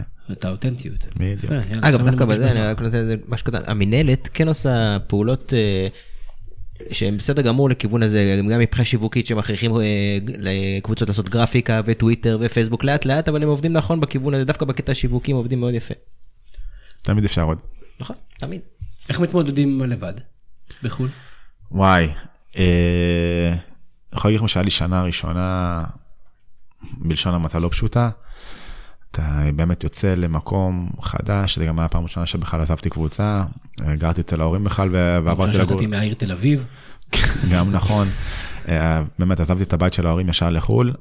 אה, אני אני אישית, אני זוכר שדיברתי עם רמי גרשון, שהוא היה כבר בחו"ל, ואמר לי, דן, כמה שאתה חושב שיהיה קשה, הולך להיות יותר קשה. תכפיל פי 10, הוא אומר לי. והאמת שהוא בקטע הזה הוא צדק, חבל. אה, זה פשוט אתה מתמודד עם עצמך לבד. אוקיי, זה לא משנה אם אין לך חברה או דברים כאלה, יש דברים שהיא לא יכולה להבין, שקורה לך במגרש, אתה מודע אליהם או לא מודע אליהם. אני חושב שכמה שאתה יותר פתוח עם הצוות, אני לא יודע איך זה עובד במקומות אחרים, אני יכול להגיד לך ששם מבחינת השיתוף של שחקנים ומאמנים, אז זה כמה שיותר לשתף, כמה שיותר ל- אה, להביע רגשות בפניהם, הם יעזרו לך. אני קצת הייתי בקטע הזה בשנה הראשונה נורא מופנם. אה, המון המון שינויים שאתה מקבל, שוב אני, אני חוזר ואומר, המנטליות ו- ו- והצורת עבודה ו- וההסתכלות על כדורגל וכל הקטע של המקצוע הזה, אתה גם בחור צעיר. הייתי. כן. אז. אתה עדיין כן. בחור צעיר. ממש מאז. בדיוק, אבל ה- ה- זה מצחיק להגיד שאני בחור צעיר, אבל רוב הקבוצה שם הייתה בת 20, אז לא הרגשתי צעיר מבחינת הקטע של... אה, פזמניק. בדיוק, אז אנחנו... פה בארץ אנחנו קצת, אה, בוא נגיד, מאחרים בקטע הזה של, אה, של טאלנטים. אני חושב שבגיל, אה, בהולנד בגיל 22-3 כבר אתה סיימת להיות טאלנט, אתה כבר צריך להיות אה, star. אה, טאלנט זה עד גיל 21 ככה, מדהים. בערך. אה, אני חושב שזה גם נכון, אם אתה שואל אותי, נחזור למונחי צבא של אה, מטיסים מטוס בגיל 20 וכל הדברים האלה, אז זה יכול לקרות, הכל שאלה של, אה, של דרישות. אז מבחינת הגיל, לארץ הייתי צעיר, לשם אתה נחשב כבר, בוא נגיד, שחקן מנוסה, סוג של. היית ממליץ לשחקנים לצאת בגיל צעיר כדי להתמודד עם זה בגיל צעיר ולהתמוד... ולחטוף את זה? שם הסיכון יותר קשה להישבר, מקרה בניון וכו' שיצאו בגיל מאוד, בוזגלו יצאו מאוד מאוד מאוד צעירים. ולהתמודד עם זה, או שאתה אומר, אתה יודע מה, בואו תתחשלו בארץ, יצאו בגיל 26, אתם יכולים להתמודד עם הדבר הזה. יש לזה כמה, כמה היבטים, אני יכול להגיד לך שמנור סולומון, מאחל לו שיצליח כמובן, אבל ברגע שהוא לא יצליח בשכתר דונייצק, אני חושב שיהיה לו עוד הזדמנות. בגלל, בגלל הגיל שלו, שהוא צעיר ו, ויש כן קבוצות שיאמינו בו, לעומת שחקן כמוני בן 26, שסיימתי שם את החוזה, אז קצת יותר קשה למצוא קבוצה בגיל הזה, כי אתה כבר, אה, אתה יודע, פחות אה, פוטנציאל מכירה נקרא לזה ככה. אני חושב שהכי חשוב, לדעת לקראת מה אתה הולך. אה, הלוואי והסוכנים יכינו אותך טיפה יותר לקראת מה שאתה הולך. הלוואי שהשחקנים יהיה ביניהם תקשורת הרבה יותר גדולה לקראת מה אתה הולך. אני חושב ש, שזה צריך לעבור, ב, את התהליך הזה לפחות צריך לעבור עם ליווי מסוים. אני הייתי ממליץ לשחקנים לקחת איזה קואוצ'ר, ואני לא מדבר בכוונה על קואוצ'ר ש... ששחקנים עובדים איתו משהו, איזה קואוצ'ר ש... שבאמת מבין לקראת מה הולך. לקראת, אה, ש, ש, שאולי מבין, מבין את המנטליות שם, אולי ש, ש, שיקח איזה קואוצ'ר שהוא יוצא מדינה כזאת או אחרת. באמת, פשוט להבין את התרבות שם, פשוט להיכנס למקום הזה. אני יכול להגיד לך ששירן ייני, מה שאני התרשמתי ממנו מאוד, שאני סיימתי את, את התקופה שלי בהולנד, הוא בול הגיע, וישבנו קפה, אתה יודע ככה, בוא תספר לי מה קורה וזה ככה, והוא כבר דיבר הולנדית. באמת? כן. דיבר הולנדית שירן, הוא אמר לי, כן, שמע, אני לא רוצה להיות שם העוצר, אני רוצה פשוט אה, לדבר איתם בשפה שלהם. אז זה לדוגמה, אה, מטורף. דבר אחד יפה של להסתגל, אם אנחנו מסתכלים... לא נגיד פולין, סתם דוגמה. אם אני זוכר נכון, גם זה היה לפני שפפ הגיע לביירן, אז לא תגידו שהוא העתיק או משהו, אבל אה, אני חושב שזה משהו מאוד יפה. גם אם הוא העתיק, ללמוד הולנדית, זה לא פשוט. שפה, אגב, אכזרית, שפה מאוד קשה. לא, לא בהכרח, לא, לא נכון, דומה לאנגלית, יש הרבה דברים שתאמין לי שאם אתה טיפה תדע את השפה, אתה תבין שלא כזאת אה, קשה. בוא נדבר שנייה על זה ששלוש שנים, לא, לא שחקת הרבה. לא, הייתי... מילא ש... אתה משחק הרבה ואתה אומר אוקיי קשה ועניינים, אבל לפחות אני מגיע, מגשים את עצמי. אני יכול אה, למקד אותך קצת ברשותך. אמ, היה, אני זוכר כי אה, אני אז הייתי בפולין ודן בהולנד והיינו בקשר רציף. אמ, היה תקופה שמאוד חיכית להזדמנות, שיחקת בהרכב, נתת גול. לא גול, אה, אוקיי. נתת גול, ושבוע אחרי זה לדעתי, אני חושב שלא המשכת לשחק. זה לא למקד אותי, זה לקחת שאלה אחרת לגמרי. לא, רגע, שנייה. עכשיו אני רוצה לשאול אותך, כאילו, הגעת לפיק הזה של לתת גול, ואתה זוכר על מה אני מדבר, ואז פתאום שוב לצאת החוצה. אז אולי שמה, מה... אמ, כמו שאמרתי, אני חייתי בשיתוף עם המאמנים, היינו מדברים אה, על בסיס קבוע. אמ, אני יכול להגיד לך שהמאמן עצמו, הוא מחליט על 11 והוא סוג של דובק בהם, אוקיי? והוא החליט על שני בלמים ש... שהוא מאמין בהם והוא חושב שהם הבלמים הפותחים. והוא אמר לי, תשמע דן, היית מצוין והכל תהיה יפה, חכה לי הזדמנות האמיתית ש... שהם לא יהיו טובים. לא משנה כמה אתה תהיה טוב, אני צריך שאתה יודע, אני מעדיף אותם כרגע. להגיד לך שזה כיף לשמוע את הדברים כאלה, לא. מצד שני, אני מעריך את זה כי הוא דיבר אמת. אמ, לא מחרטט אותך. לא מחרטט אותי בדיוק, אה, אתה יודע, זה, זה הטוב והפחות טוב ש, שבמקצוע הזה. אבל למה בכל זאת שלוש שנים? אז אה, טוב, שנה ראשונה כמובן, אה, אתה יודע. תקלמות, אתה אומר לעצמך, אני לא אשבר. בדיוק. שנה שנייה הגיע מאמן חדש, שרצה לתת הזדמנויות שוות ל, ל, לכולם. בחצי שנה הראשונה לא, לא כל כך שיחקתי, באמת ביקשתי לעזוב בינואר, המאמן ביקש ממני להישאר, כי הוא רוצה סגל איכותי, ו, ו, והחצי העונה השנייה היא הרבה יותר אה, אה, קשה, בדיוק, מבחינת קטע גם של אדומים, פציעות והדברים האלה. יחסית, יחסית, יחסית פתחתי באיזה חמישה, שישה משחקים, וכן עשיתי משחקים טובים, הרבה פעמים man of the match ודברים כאלה. ואתה מגיע לשנה האחרונה ואתה אומר, אוקיי, אני כבר, המאמן מכיר אותי, הוא רואה שאני שחקן טוב. אני אתחיל את העונה איתם ואני אני אולי אתפוס מקום בהרכב, ונפצעתי לשבעה שבועות על כל ה... על כל ה pre, על כל ה pre-season. בינואר אמרתי, אוקיי, אה, הייתה הצעה ממכבי תל אביב, אני לא רציתי לחזור, לא הייתי מעוניין לחזור לארץ בכלל, גם לא בסוף העונה. אה, היה לי הצעה מנאק ברדה, שבאותו זמן התמודדה איתנו קצת בתחתית. אה, המועדון לא שחרר אותי מסיבותיו הוא, שמועדון שמתחרה איתך על, על הישארות בליגה, אז הוא לא, לא שחרר אותי, וככה עברו להם שלוש שנים, בלי לשים לב. בדיעבד אתה מתחרט שלא הלכת להצעה ממכבי תל אביב? לא, לא, אני, אני מתחרט שלא לקחתי הצעה מצרפת שהייתה לי אחר כך, אם כבר, אבל אה, לא, לא מתחרט על שום דבר. זה משפט שחוזר תמיד. אז או שלא מנתחים את זה, או שאומרים, אוקיי, באותו רגע... אתה יודע, בדיעבד כולם חכמים, אבל... אה, אבל שואל אותך בדיעבד, נותן לך את האופציה. יכול להגיד לך שבדיעבד יכול היה הולך ללא טוב במכבי תל אביב, בדיעבד. אתה לא יכול לדעת, ויש לזה שני צדדים למטבע. אני, שוב אני יכול להגיד לך שבהסתכלות לאחור, שלוש שנים לא לשחק, מנטלית זה קשה מאוד, ומעבר לזה אני חושב שגם זה לא נכון לשחקן לעשות את זה. אה, אני חושב שהייתי צריך לעמוד על זה בשנה וחצי הראשונה, אחרי השנה וחצי הראשונה, הייתי צריך לעמוד על זה שאני רוצה לעזוב, גם אם רוצים סגל איכותי ודברים כאלה, זה טעות שלי פה. יש שתי שאלות, שאלה ראשונה קשורה בקשר ישיר למה שאמרת. אה, מה, שוב, זה מאוד מאוד אינדיבידואלי וסיטואציות וכו' וכו', אבל ככלל אצבע, מתי אתה אומר לשחקן, פחות או יותר מבחינת סיטואציה, תחזור. מתי, אם אתה לא משחק תקופה X, תחזור, או אם אתה לא רואה שאתה בסיטואציה X, תחזור. מה, פחות או יותר, יש איזה כלל אצבע כזה? אה, כל אחד כמובן שזה סיטואציה בפני עצמה, הוא צריך להרגיש במועדון, אה, אה, אתה יודע כמה הוא מוערך וכמה הוא חושב שכן יש לו צ'אנס. אני בקטע הזה קצת הייתי עיוור, אני באמת הייתי, אני... אבל מתי זה נקרא לוותר ומתי זה נקרא להבין? זה החלק הטוב והרע של האופי שלי, שאני באמת נלחם כל הזמן, ואתה יודע, שלוש שנים בחו"ל לא, לא, לא, לא פשוט, בטח לא לבד. אה, שנה וחצי לא להיות שחקן ספסל, אני חושב שזה פוגע בשחקן, בייחוד בגילאים מסוימים. אם זה גילאים של התפתחות, גיל 23, 4, 5 וכאלה, בייחוד התפקיד שלי. אני חושב שאם אתה בגיל מסוים ואתה לא משחק אה, שנה וחצי או שנתיים, דברים כאלה, אולי שווה לקחת צעד אחורה בשביל לקחת לעשות שניים קדימה. ושאלה שנייה שלי, שוב, זה גם מאוד אישי וגם מאוד סיטואציה ופוטנציאל, אני מבין, אבל שוב, אנחנו מדברים בכללי אצבע. האם יש ליגות לשחקן ישראלי שהיית אומר להם, אל תלכו לשם, בשביל מה? זה אומנם, אולי כסף, מדברים על כסף זה סבבה, אבל ללכת לליגה הזרית, זה לא יודע, סתם אם אני מצטער אם אני פוגע במישהו, אה, לא יקדם אותך מקצועית. אה, אני לא באמת חושב שמישהו יוצא לליגה הזרית וחושב שמשם... יוצאים פה לליגות מצחיקות. לא, שנייה, אני רוצה ברשותך זה. אה, מבחינת פרמטרים של שחקן כדורגל, איפה אתה חושב ששחקן כדורגל ישראלים, הפרמטרים שמביאים מפה, יכול להצליח ובאיזה ליגה?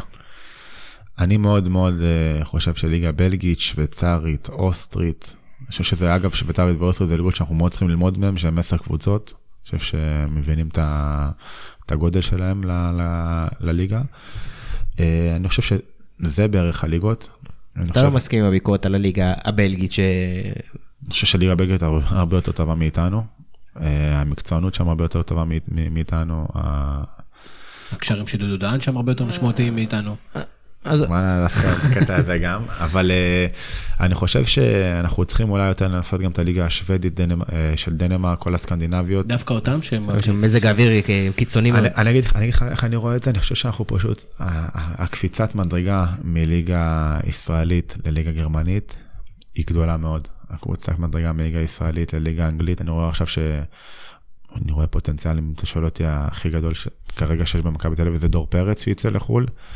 והוא נראה לנו נורא פיזי ונורא זה, והוא יבוא לשם והוא צריך שוב להסתגל לקצבים אחרים, אני חושב שיהיה נכון לנו, לשחקנים הישראלים, לעשות איזה קפיצת ביניים. אבל כמה... אני חושב שאני יכול לתת אה, דוגמא את איתי שכטר, שאני קודם כל אני מחזיק ממנו מאוד, הוא החלוץ שהיה לי הכי קשה בחיים.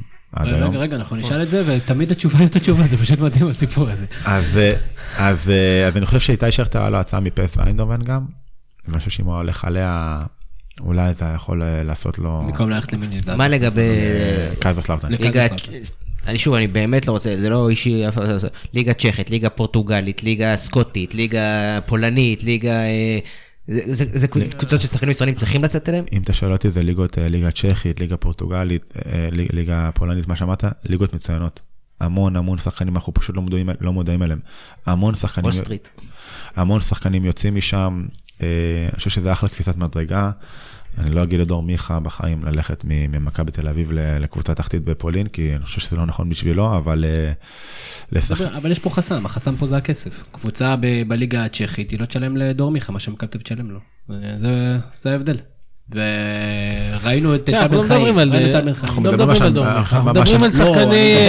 חסם, כי כרגע הוא יכול לקבל את אנחנו הכסף. מדברים על אה, שחקנים- בבית. אני חושב שמבחינת רמה והסתגלות וקפיצת- קפיצת- קפיצת מדרגה, אני חושב שאלו הליגות שאני הייתי ממליץ. אבל זה לא... כאילו, אני אני תמיד שומע את זה, אבל זה לא קצת בעיה. אגב, גם הליגה ההולנדית, אני חושב שהיא מצוינת לישראלים בתפקידים התקפיים, פחות הגנתיים. אם אתה עושה את הליגה ביניים הזאת, אתה לא מגיע לאן שאתה רוצה להגיע, בהנחה שאתה מגיע שזה קשה קשה מאוד, אתה לא מגיע שם כבר בגיל 28-29 שכבר... אה, אתה כבר בסוף, כאילו אתה נתת שלוש שנים בליגה הישראלית, שלוש שנים בליגה ביניים, אתה כבר מגיע ב- בסוף של הסוף, דאבור כזה, למרות שהוא דווקא צעיר, אבל אה, אה, דבור עושה חמש שנים. כן, אבל הוא יצא בגיל מאוד צעיר.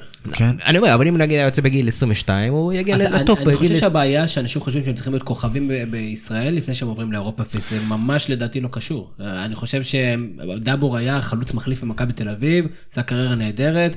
גם מנור סולומון יכל לוותר לדעתי על השנה האחרונה שלו במכבי פתח תקווה, לא יודע כמה היא תרמה לו. יכל לצאת, אם אתה כישרון מספיק טוב, אתה לא צריך להיות כוכב, ואפילו אם אנחנו עושים הקבלה ל-NBA, שחקני הכוכבי ה-NBA האירופאים שהכי גדולים, לא היו משמעותיים באירופה לפני זה, הם לא צריכים להוביל קבוצה. אף אחד לא מצפה ממך להוביל קבוצה כשאתה מגיע לאירופה. אתה צריך להיות שחקן, שחקן רוטציה, שחקן משלים, שחקן בתפקיד ספציפי. בגלל זה לא אנחנו מדברים גם. על ההתאמה של השחקנים שייצאו. השחקנים שייצאו צריכים להיות לא הכוכבים הדור מיכה, אלא השחקנים... שלהם הרבה יותר קשה, אלירן עטר כשהוא עבר לצרפת, הרבה יותר קשה כשאתה הופך להיות עוד חלוץ או עוד שחקן. דן אמר פה משהו שהוא המהות של הדבר, שלקפוץ מרמה ראשונה, מדרגה ראשונה לעשירית זה קשה, צריך איזה מדרגה או שתיים באמצע. זה הסיפור. בסדר, ובגלל זה אתה צריך לצאת מוקדם. אני, שוב, יש פה המון המון משתנים שונים ש... שקשה לנו לאמוד אותם, אבל אה, כמו שאתה אומר עכשיו, מה, למה כך ישראלי עכשיו, למה שהוא יצא לאיזה קבוצה תחתית בפולין ויקפא מקור ודברים כאלה, ואנחנו יודעים כמה אנחנו אוהבים את ישראל. יש הרבה משתנים של קטע של, אה, אתה יודע, באירופה הם נוסעים ברכבים ממקום למקום, ואצלנו זה, אתה יודע, אתה בטיסות והכל. אה, שוב, הכל שאלה של חלומות, של שאיפות, של אה, הגשמת מטרות, אני...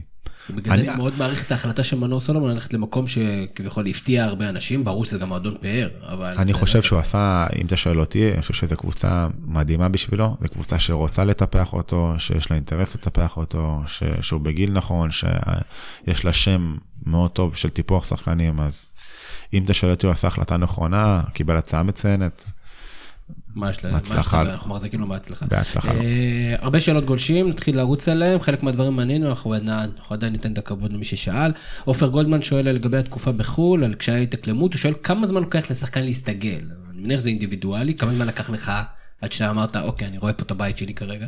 אה, באזור, אם בכלל. באזור חודשיים, אני אסביר גם למה, תמיד יש לך איזה קטע שאתה נוסע לחו"ל ואז חוזר לארץ. עצם החזרה והנסיעה חזרה, אתה פתאום, אתה אומר, אוקיי, יאללה, זה החיים שלי פה והכל, אז אה, זה בעיקרון ההסתגלות הכי גדולה. אה, קצב אימונים וכל הדברים האלה, תלוי, ב, תלוי כושר גופני, איך הייתי התאמנתי לפני והכל, קצת קשה לכפר על הדברים האלה. שאלנו כמה שאלות, דברים שענינו עליהם, אבל הוא, מה שהוא כן שואל, ובצורה מעניינת, הוא שואל, מה- אפשר ללמוד מזה על הקשיים של הזרים בארץ, ואני אחבר את זה ואגיד, האם כשחזרת לארץ, ופתאום ראית את הזרים שמגיעים, הרגשת סוג של איזה נציג לקלוט אותם כמו שצריך, או לתת להם חוויה יותר טובה? דווקא ההפך, פחות ריחמת עליהם, אני חושב שזה תלוי בזר עצמו, אם הוא רוצה להתחבר או לא. אה, יש לנו, אתה יודע, קשרים אה, בין אישיים, מה שנקרא. אה, אם השחקן הזר כן ירצה להתחבר לישראלים, אני בטוח שהם אה, פתוחים בפניו, הרבה יותר מאשר האירופאים אין פתוחים איזה בפניך. קליקות או קרטלים או עניינים. כן, אני חושב שהישראלים מאוד פתוחים בפני הזרים, זה את כל הקטע של החמוד של הקידוש ודברים כאלה, אני חושב שהקבוצה עצמה אה, מקבלת זרים הרבה יותר טוב מאשר באירופה, כי אני שחקתי בקבוצה שהיה שם צרפתי שהוא לא נחשב זר ו, וכדומה, אז אה, אתה יודע, שם הם מתייחסים שונה לזרים. מאשר פה, אתה יודע. כן, אנחנו, אנחנו יותר אה, רעים. תגיד, אודי ריבן אה, שואל, אה, למרות, ש, למרות שלא שיחקת הרבה, האם אתה מרגיש שהתקופה בהול, בהולנד שיפרה אותך, קידמה אותך, ו... או שמצד שני חוסר הזמן שלא שיחקת פגע בך. לא, אני חושב שהיא מאוד שיפרה אותי, אני חושב שכן למדתי דברים על המשחק חדשים, כן דיברתי עם מאמנים וראיתי וידאוים ו- ועבדתי באימונים קשה מאוד. אני חושב שהיא שיפרה אותי, עיצבה אותי, כמובן שאפשר, היה יותר טוב לי אם הייתי משחק גם הרבה יותר, אבל אה, בכללי, כמכלול, אני חושב שהיא פתחה לי מאוד את הראש. זה מתחבר לשאלה של יוחאי שטיינצלר ששואל, הוא אומר, יש הרבה שחקנים שלא משחקים באמת שנה, שנתיים, כמעט שלא מקבלים דקות, חוזרים לארץ, ויש תחושה שזה לא אותו שחקן שיצא. אז יש את הנדירים מהצד השני, שזה ערן זהבי כאלה. מצד שני, באמת, הרבה מהשחקנים לא מצליחים אחרי זה לחזור לימיהם שלפני היציאה לאירופה. זה בגלל חוסר המשחק, בגלל שינוי שיטה, בגלל התבגרות. אני לא יודע, אני יכול להגיד לך עליי, אני יכול להגיד לך שהשנה הראשונה שלי, אה, שחזרתי לארץ פה, יש לנו איזה קטע, הליגה שלנו בארץ, אני יכול להגיד לך, היא, היא, היא, היא לא ברמה גבוהה, אוקיי? אבל היא ליגה לא קלה, בכלל. ומי שטיפה יזלזל בה או דברים כאלה, להגיד, אה, אוקיי, הייתי שם, אז פה לי טיפה יותר קל, אז הוא טועה וטועה בגדול. זאת אומרת, מי שמגיע עם ה mindset הלא נכון, הוא יחטוף בראש מהליגה. כן, ואני חושב שהיה לי, היה לי איזה חודשיים, שלושה הסתגלות קצת קשים בבני יהודה שחזרתי. אני לא יודע להגיד לך בדיוק, אני חושב שאני אישית, אני יכול להגיד לך על- עליי, אני אחד ש, שמתאמן במלוא הרצינות, ואני, אתה יכול גם ללכת, אם, אם יצא לך לדבר עם פטר בוס וכאלה, אני באמת אה, אה, אחד המתאמנים הכי טובים ש, שהוא פגש. וברגע שאתה מתאמן טוב, הכושר משחק שלך לא נפגע. לא הכושר המשחק שלך ולא הכושר הפיזי שלך. אה, בייחוד שאתה בא לפה לארץ, אני חושב שאתה צריך ליישם את זה, להבין שפה אנחנו קצת עובדים פחות, כמו מכמה משתנים שזה כמות ידע ודברים כאלה. אם תיקח את הדברים הטובים ש, שיש שם ותביא אותם לפה, אני בטוח שאתה תחזור שחקן הרבה יותר טוב. דן, אנחנו רוצים שאתה תעזור לנו לפתור אה, קונפליקט שרץ כבר כמה פרקים, ואנחנו נשמח מאוד שתעזור לנו לפתור אותו. יאללה. יש מצד אחד בפינה, בפינה הירוקה, יושב ברק קורן ואומר, תשמע, שחקנים שלא משחקים, עדיף שהם אה, חייבים לשחק בכל מחיר, אז שישאילו אותם, בסדר? מה שנקרא דילמת יונתן כהן. מצד שני אומר עודד גביש, בפינה, איזה צבע אתה? כחולה. צ- צ- צבעים מוזרים. בפינת הצבעים המוזרים עודד גביש אומר לא, עשרה, עדיף להיות, להתאמן במכבי תל אביב, לשחק עשרה משחקים בעונה במכבי תל אביב, מאשר לפתוח כל משחק בקבוצה אחרת. מה אתה חושב? וואי, מתי יונתן כהן אז אה, יונתן כהן השנה משחק יותר ממה שציפינו, אבל בוא נגיד מה שהיינו מצפים שיונתן כהן ישחק. אה, אני חושב שאתה צריך לשחק, קודם כל, כי אתה יודע, שחקני ספסל, ואני אכלתי את זה על הבשר שלי, אתה יכול לא לשחק תקופה ארוכה ולשחק משחק אחד ופתאום לא היית טוב או משהו כזה, אז לקבל צ'אנס ייקח לך הרבה יותר זמן, מאשר, אה, מאשר שתלך לקבוצה קטנה ו... וכן, שם תקבל הרבה יותר צ'אנסים. אם ניגע ביונתן כהן ספציפית, אני חושב שהוא עשה תהליך יפה של שנה בביתר אביב רמלה, שנתיים בבני יהודה. אני אישית שדיברתי איתו אמר לי, תשמע דן, מה ייתן עוד שנה בבני יהודה? מה, איפה זה ישפר אותי? אה, עשה החלטה שמסתבר שהיא נכונה. כל הקטע של, אה, של אה, שיקול דעת, אני חושב שאילון אלמוג למשל, כן חשוב לו לשחק עכשיו בתקופה הזאת, ובאמת להוכיח את עצמו בליגת העל ודברים כאלה. כמו גם אליאל פרץ ושחקנים אחרים, אם אתה מרגיש שיש לך מקום בקבוצה שלך להילחם, אז תישאר שם, כמו מתן חוזז שעשה, ראה שקצת המאמן פחות נותן לו, עשה צעד אחורה. אנחנו באחד אחד. לגיטימי. כן, ותמר אגב- ניצן היה בעד... אגב, אה, אה, אתה לא, כמובן אל תגיב לזה, אבל בני יהודה היא דוגמה מצוינת, זה בדיוק הקבוצות שהולכים אליהם.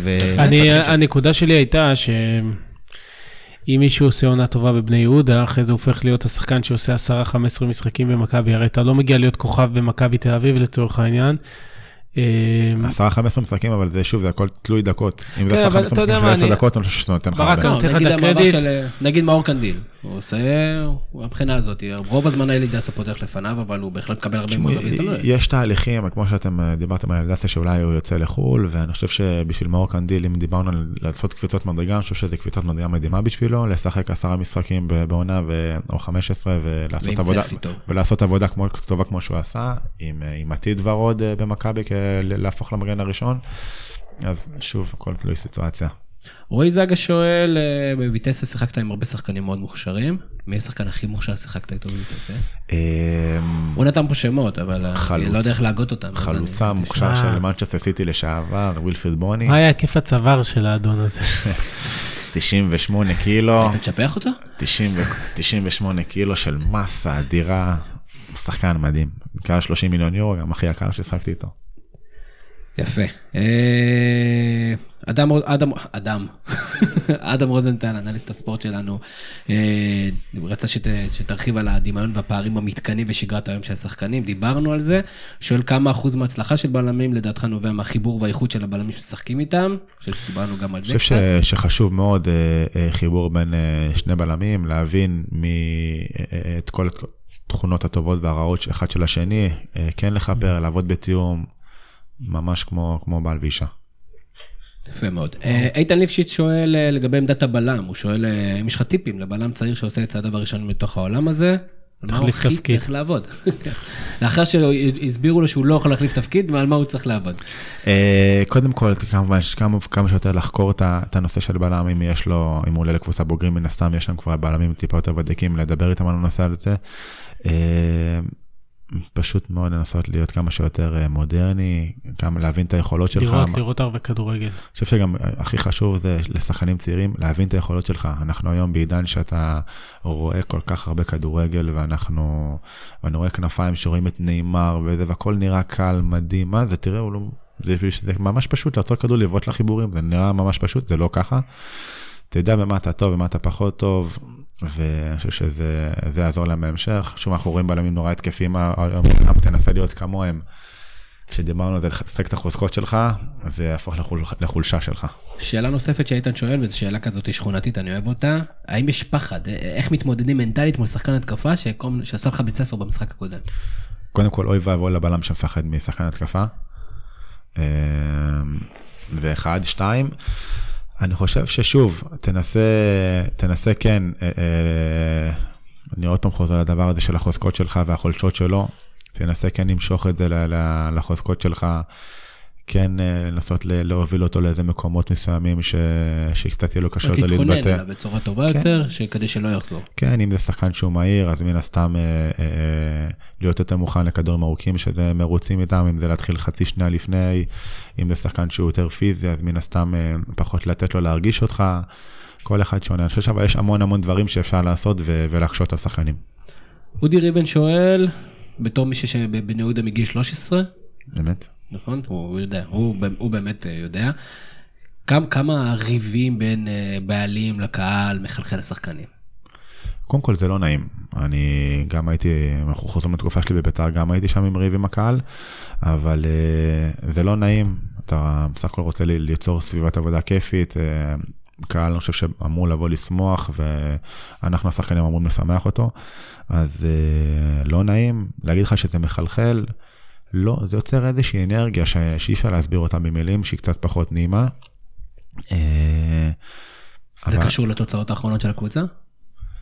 אני חושב שתמיד תוצאות פחות טובות עושות את האנרגיה פחות, פחות טובה ו, ולהפך. אה, זה יכול ליצור איזה כדור שלג קצת אה, פחות נעים.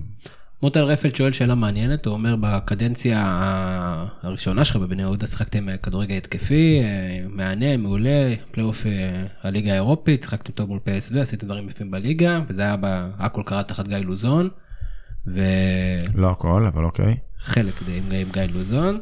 אה, כמה השפעה באמת למאמן לסגנון המשחק, או שיש DNA של קבוצה? אז שוב אני חוזר לקטע של, אה, של מאמן שמתאים את ה... אתה יודע, מאמן לא יכול לבוא ולהחליף עכשיו אה, 20 שחקנים, הוא מקבל איזושהי בסיס של סגל, לדעת להתאים את השיטה אה, לשחקנים שלו, מה הכי טוב להם, לא להיות מקובע בראש אה, ולהגיד, שמע, אני משחק 4-3-3 ו- ויהי מה.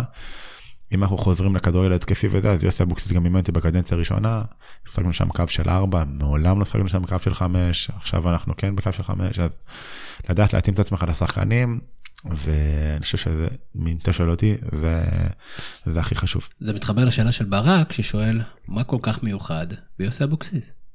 קודם כל הוא בן אדם, הוא... זה הדבר שהכי חשוב לו מהכל, לפני שאתה טוב, לפני שאתה רץ, לפני שאתה נלחם, תהיה בן אדם, תכבד את, ה... את הסובבים אותך בקבוצה. יש המון מאמנים שיש להם את, את אותו ידע, יודעים איך להעמיד קבוצה ודברים כאלה, לא יודעים להעביר חומר, אני חושב שהוא מעביר חומר בצורה מדהימה. באמת, אני, מה שהוא מעביר בחצי שעה, מאמנים לא הצליחו להעביר בשבועות. קורא את הקבוצה, מבין, הוא היה שחקן המון יש שנים. לכם בחדר הלבשה לשחקני עבר, יש משמעות לזה שהוא היה שחקן, לא הוא, שהמאמן היה שחקן עבר, או שמספיק, אם הוא אוטוריטה מספיק אה, מרשימה, אז אין לזה שום משמעות. תשמע, גם גיא לוז אימן אותי, הוא קצת עכשיו בתקופה פחות טובה, אבל uh, הוא אימן אותי גם שנתיים מצוינות, והוא לא היה שחקן גיא, הוא היה עד גיל נוער. אז uh, אני לא יכול להגיד לך אם כן או לא, אני יכול להגיד לך, אם אתה שואל אותי, זה רק יכול לעזור. Uh, שוב, יוסי היה פיגורה שהוא היה שחקן, הוא יודע, עבר קצת דברים בכדורגל, אם זה גמרי גביע ומאבקים אליפויות ומאבקי ירידה והכל. אני חושב שזה יכול לעזור, להבין יותר את השחקן, מה הוא נמצא ולמה קורה כל הדברים האלה. אה, אני חושב שבכללי, אם אתה שואל אותי, כן, זה יכול מאוד לעזור. דורי ליגולה שואל אה, על חושת הליגה, האם אתה כשחקן מרגיש שהליגה השנה נחלשה, או שאתה אומר, עזוב, זה בכלל, אה, זה, זה לא נכון. זה, שוב, זה משתמע לשני פנים, כי אתה יכול להגיד שהקטנות טיפה יותר השתפרו, ואולי הגדולות טיפה יותר נחלשו, אז uh, אני לא יודע אם, אתה, אם זה מחליש את הליגה, אתה יודע, כי אתה מוריד מפה ומעלה משם, אבל uh, אין ספק שהליגה השנה הרבה יותר שוויונית, uh, לעומת ליגות אחרות. ממקום 12, ממקום שני עד מקום 14, משחקים פתוחים לגמרי. אני יכול להגיד לך שבפלייאוף העליון זה כאילו מדהים, זה כאילו, כל הקבוצות לא רוצות להיות שם. לא מנצחות, כאילו מחכות שהשנייה פשוט תפסיד. הליגה השנה משוגעת, אני אף פעם לא נתקלתי בליגה כזאת, של שוויוניות כזאת, ש... קבוצה כמו חדרה, ארבעה משחקים לא מנצחת והיא במקום השישי עדיין. אה, נגיד לך שנחלשה, אם אתה שואל אותי, הרמה עצמה, כן, קצת נחלשה. דור אליגולו ממשיך ושואל מי החלוץ שהכי קשה לך מולו, ואתה מצטרף לרשימת האנשים, תשמע, זה פשוט הזוי. אני פשוט, הוא... תפסתי אותו בתקופות הכי יפות שלו בחיים, אתה מבין? אז הוא היה שם לא פראייר, אבל אה, כן, חושב שהוא חלוץ מצוין. הוא מודע לזה? שכאילו הבעלמים קצת... אל תדאג, תאמין לי שהוא... אין מודע יותר ממנו. אתה אומר, הוא עושה תדרוכים לפני פודקאסטים לאנשים. כן, בטח. תזרוק משהו עליי. בטח, בטח. בגלל זה, אגב, אנשים חושבים למה גם מישהו לא שם גולים וזה, הוא מאוד מוערך. תאמינו לי שאם תרגישו אותו, אתם תבינו למה. מי הבלם הכי טוב ששחקת איתו, רועי זגה שואל, וישלים את השאלות האישיות? וואי, אני חושב ששחקתי עם רואדה, הוא היה מצוין. היה מצוין, ממש אה, התרשמתי מהמקצוענות שלו, מה, מה, בקלות מדי. מהאינטנסיביות שלו, אתה יודע, זה התקציבים של טביב, אבל אני חושב שאני ממש התרשמתי מ... מהאינטנסיביות שלו, הוא היה פשוט אינטנסיבי אדיר, הוא היה מתאמן ב-200 אחוז, ו- ו- ולפני האימונים ואחרי האימונים, וכל משחק רץ המון, ו- ונתונים מדהימים. מניע כדור ומחלץ המון. עשה, אולי תפס אותו בעונה הכי טובה שלו אולי, אבל אה, הוא באמת היה מדהים. אני שאלת עוד שתי שאלות אקטואליות, אחד, בני יהודה, מה המטרות שלכם? אה, קודם כל השגנו את הפלייאוף העליון, שזו עונה שנייה ברציפות, עם אה, השנה עם סגל אפילו... רק צריך למנות את יוסי אבוקסיס, הפלייאוף מגיע is implied. אה, סוג של, אבל שוב, לא צריך להאמין, זה נשמע כאילו מובן מאליו, אבל מה שהקבוצה השנה עושה זה... בני יהודה שינתה עשרה שחקנים משנה שעברה? אני חושב שאפילו יותר, אני יכול עכשיו... רק בעסקת שבויים במכבי תל אביב הם לקחו ארבעה. עכשיו לי, יכול למנות לך עכשיו לפחות 12-13 שחקנים, אם אני משווה גם שחקני ספסל שהם תהיו טיפה פחות משמעותיים. אה, מעבר לזה, אני חושב שלא קנינו אף שחקן. כאילו פשוט שי קוסטנטין חזר מן השנה מנצרת עילית ודולף חזיזה מרמת גן ו...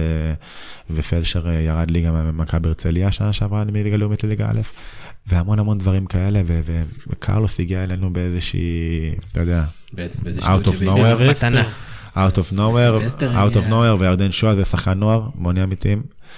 אז uh, לא צריך להעמיד במה ש... שיוסי עשה שם, כי אני, באמת אני נותן לו את כל הקרדיט מעבר לשחקנים שמבצעים את ההוראות, אבל הוא כיוון אותנו בצורה מדהימה והתאים את עצמו אלינו, שזה דבר יפה.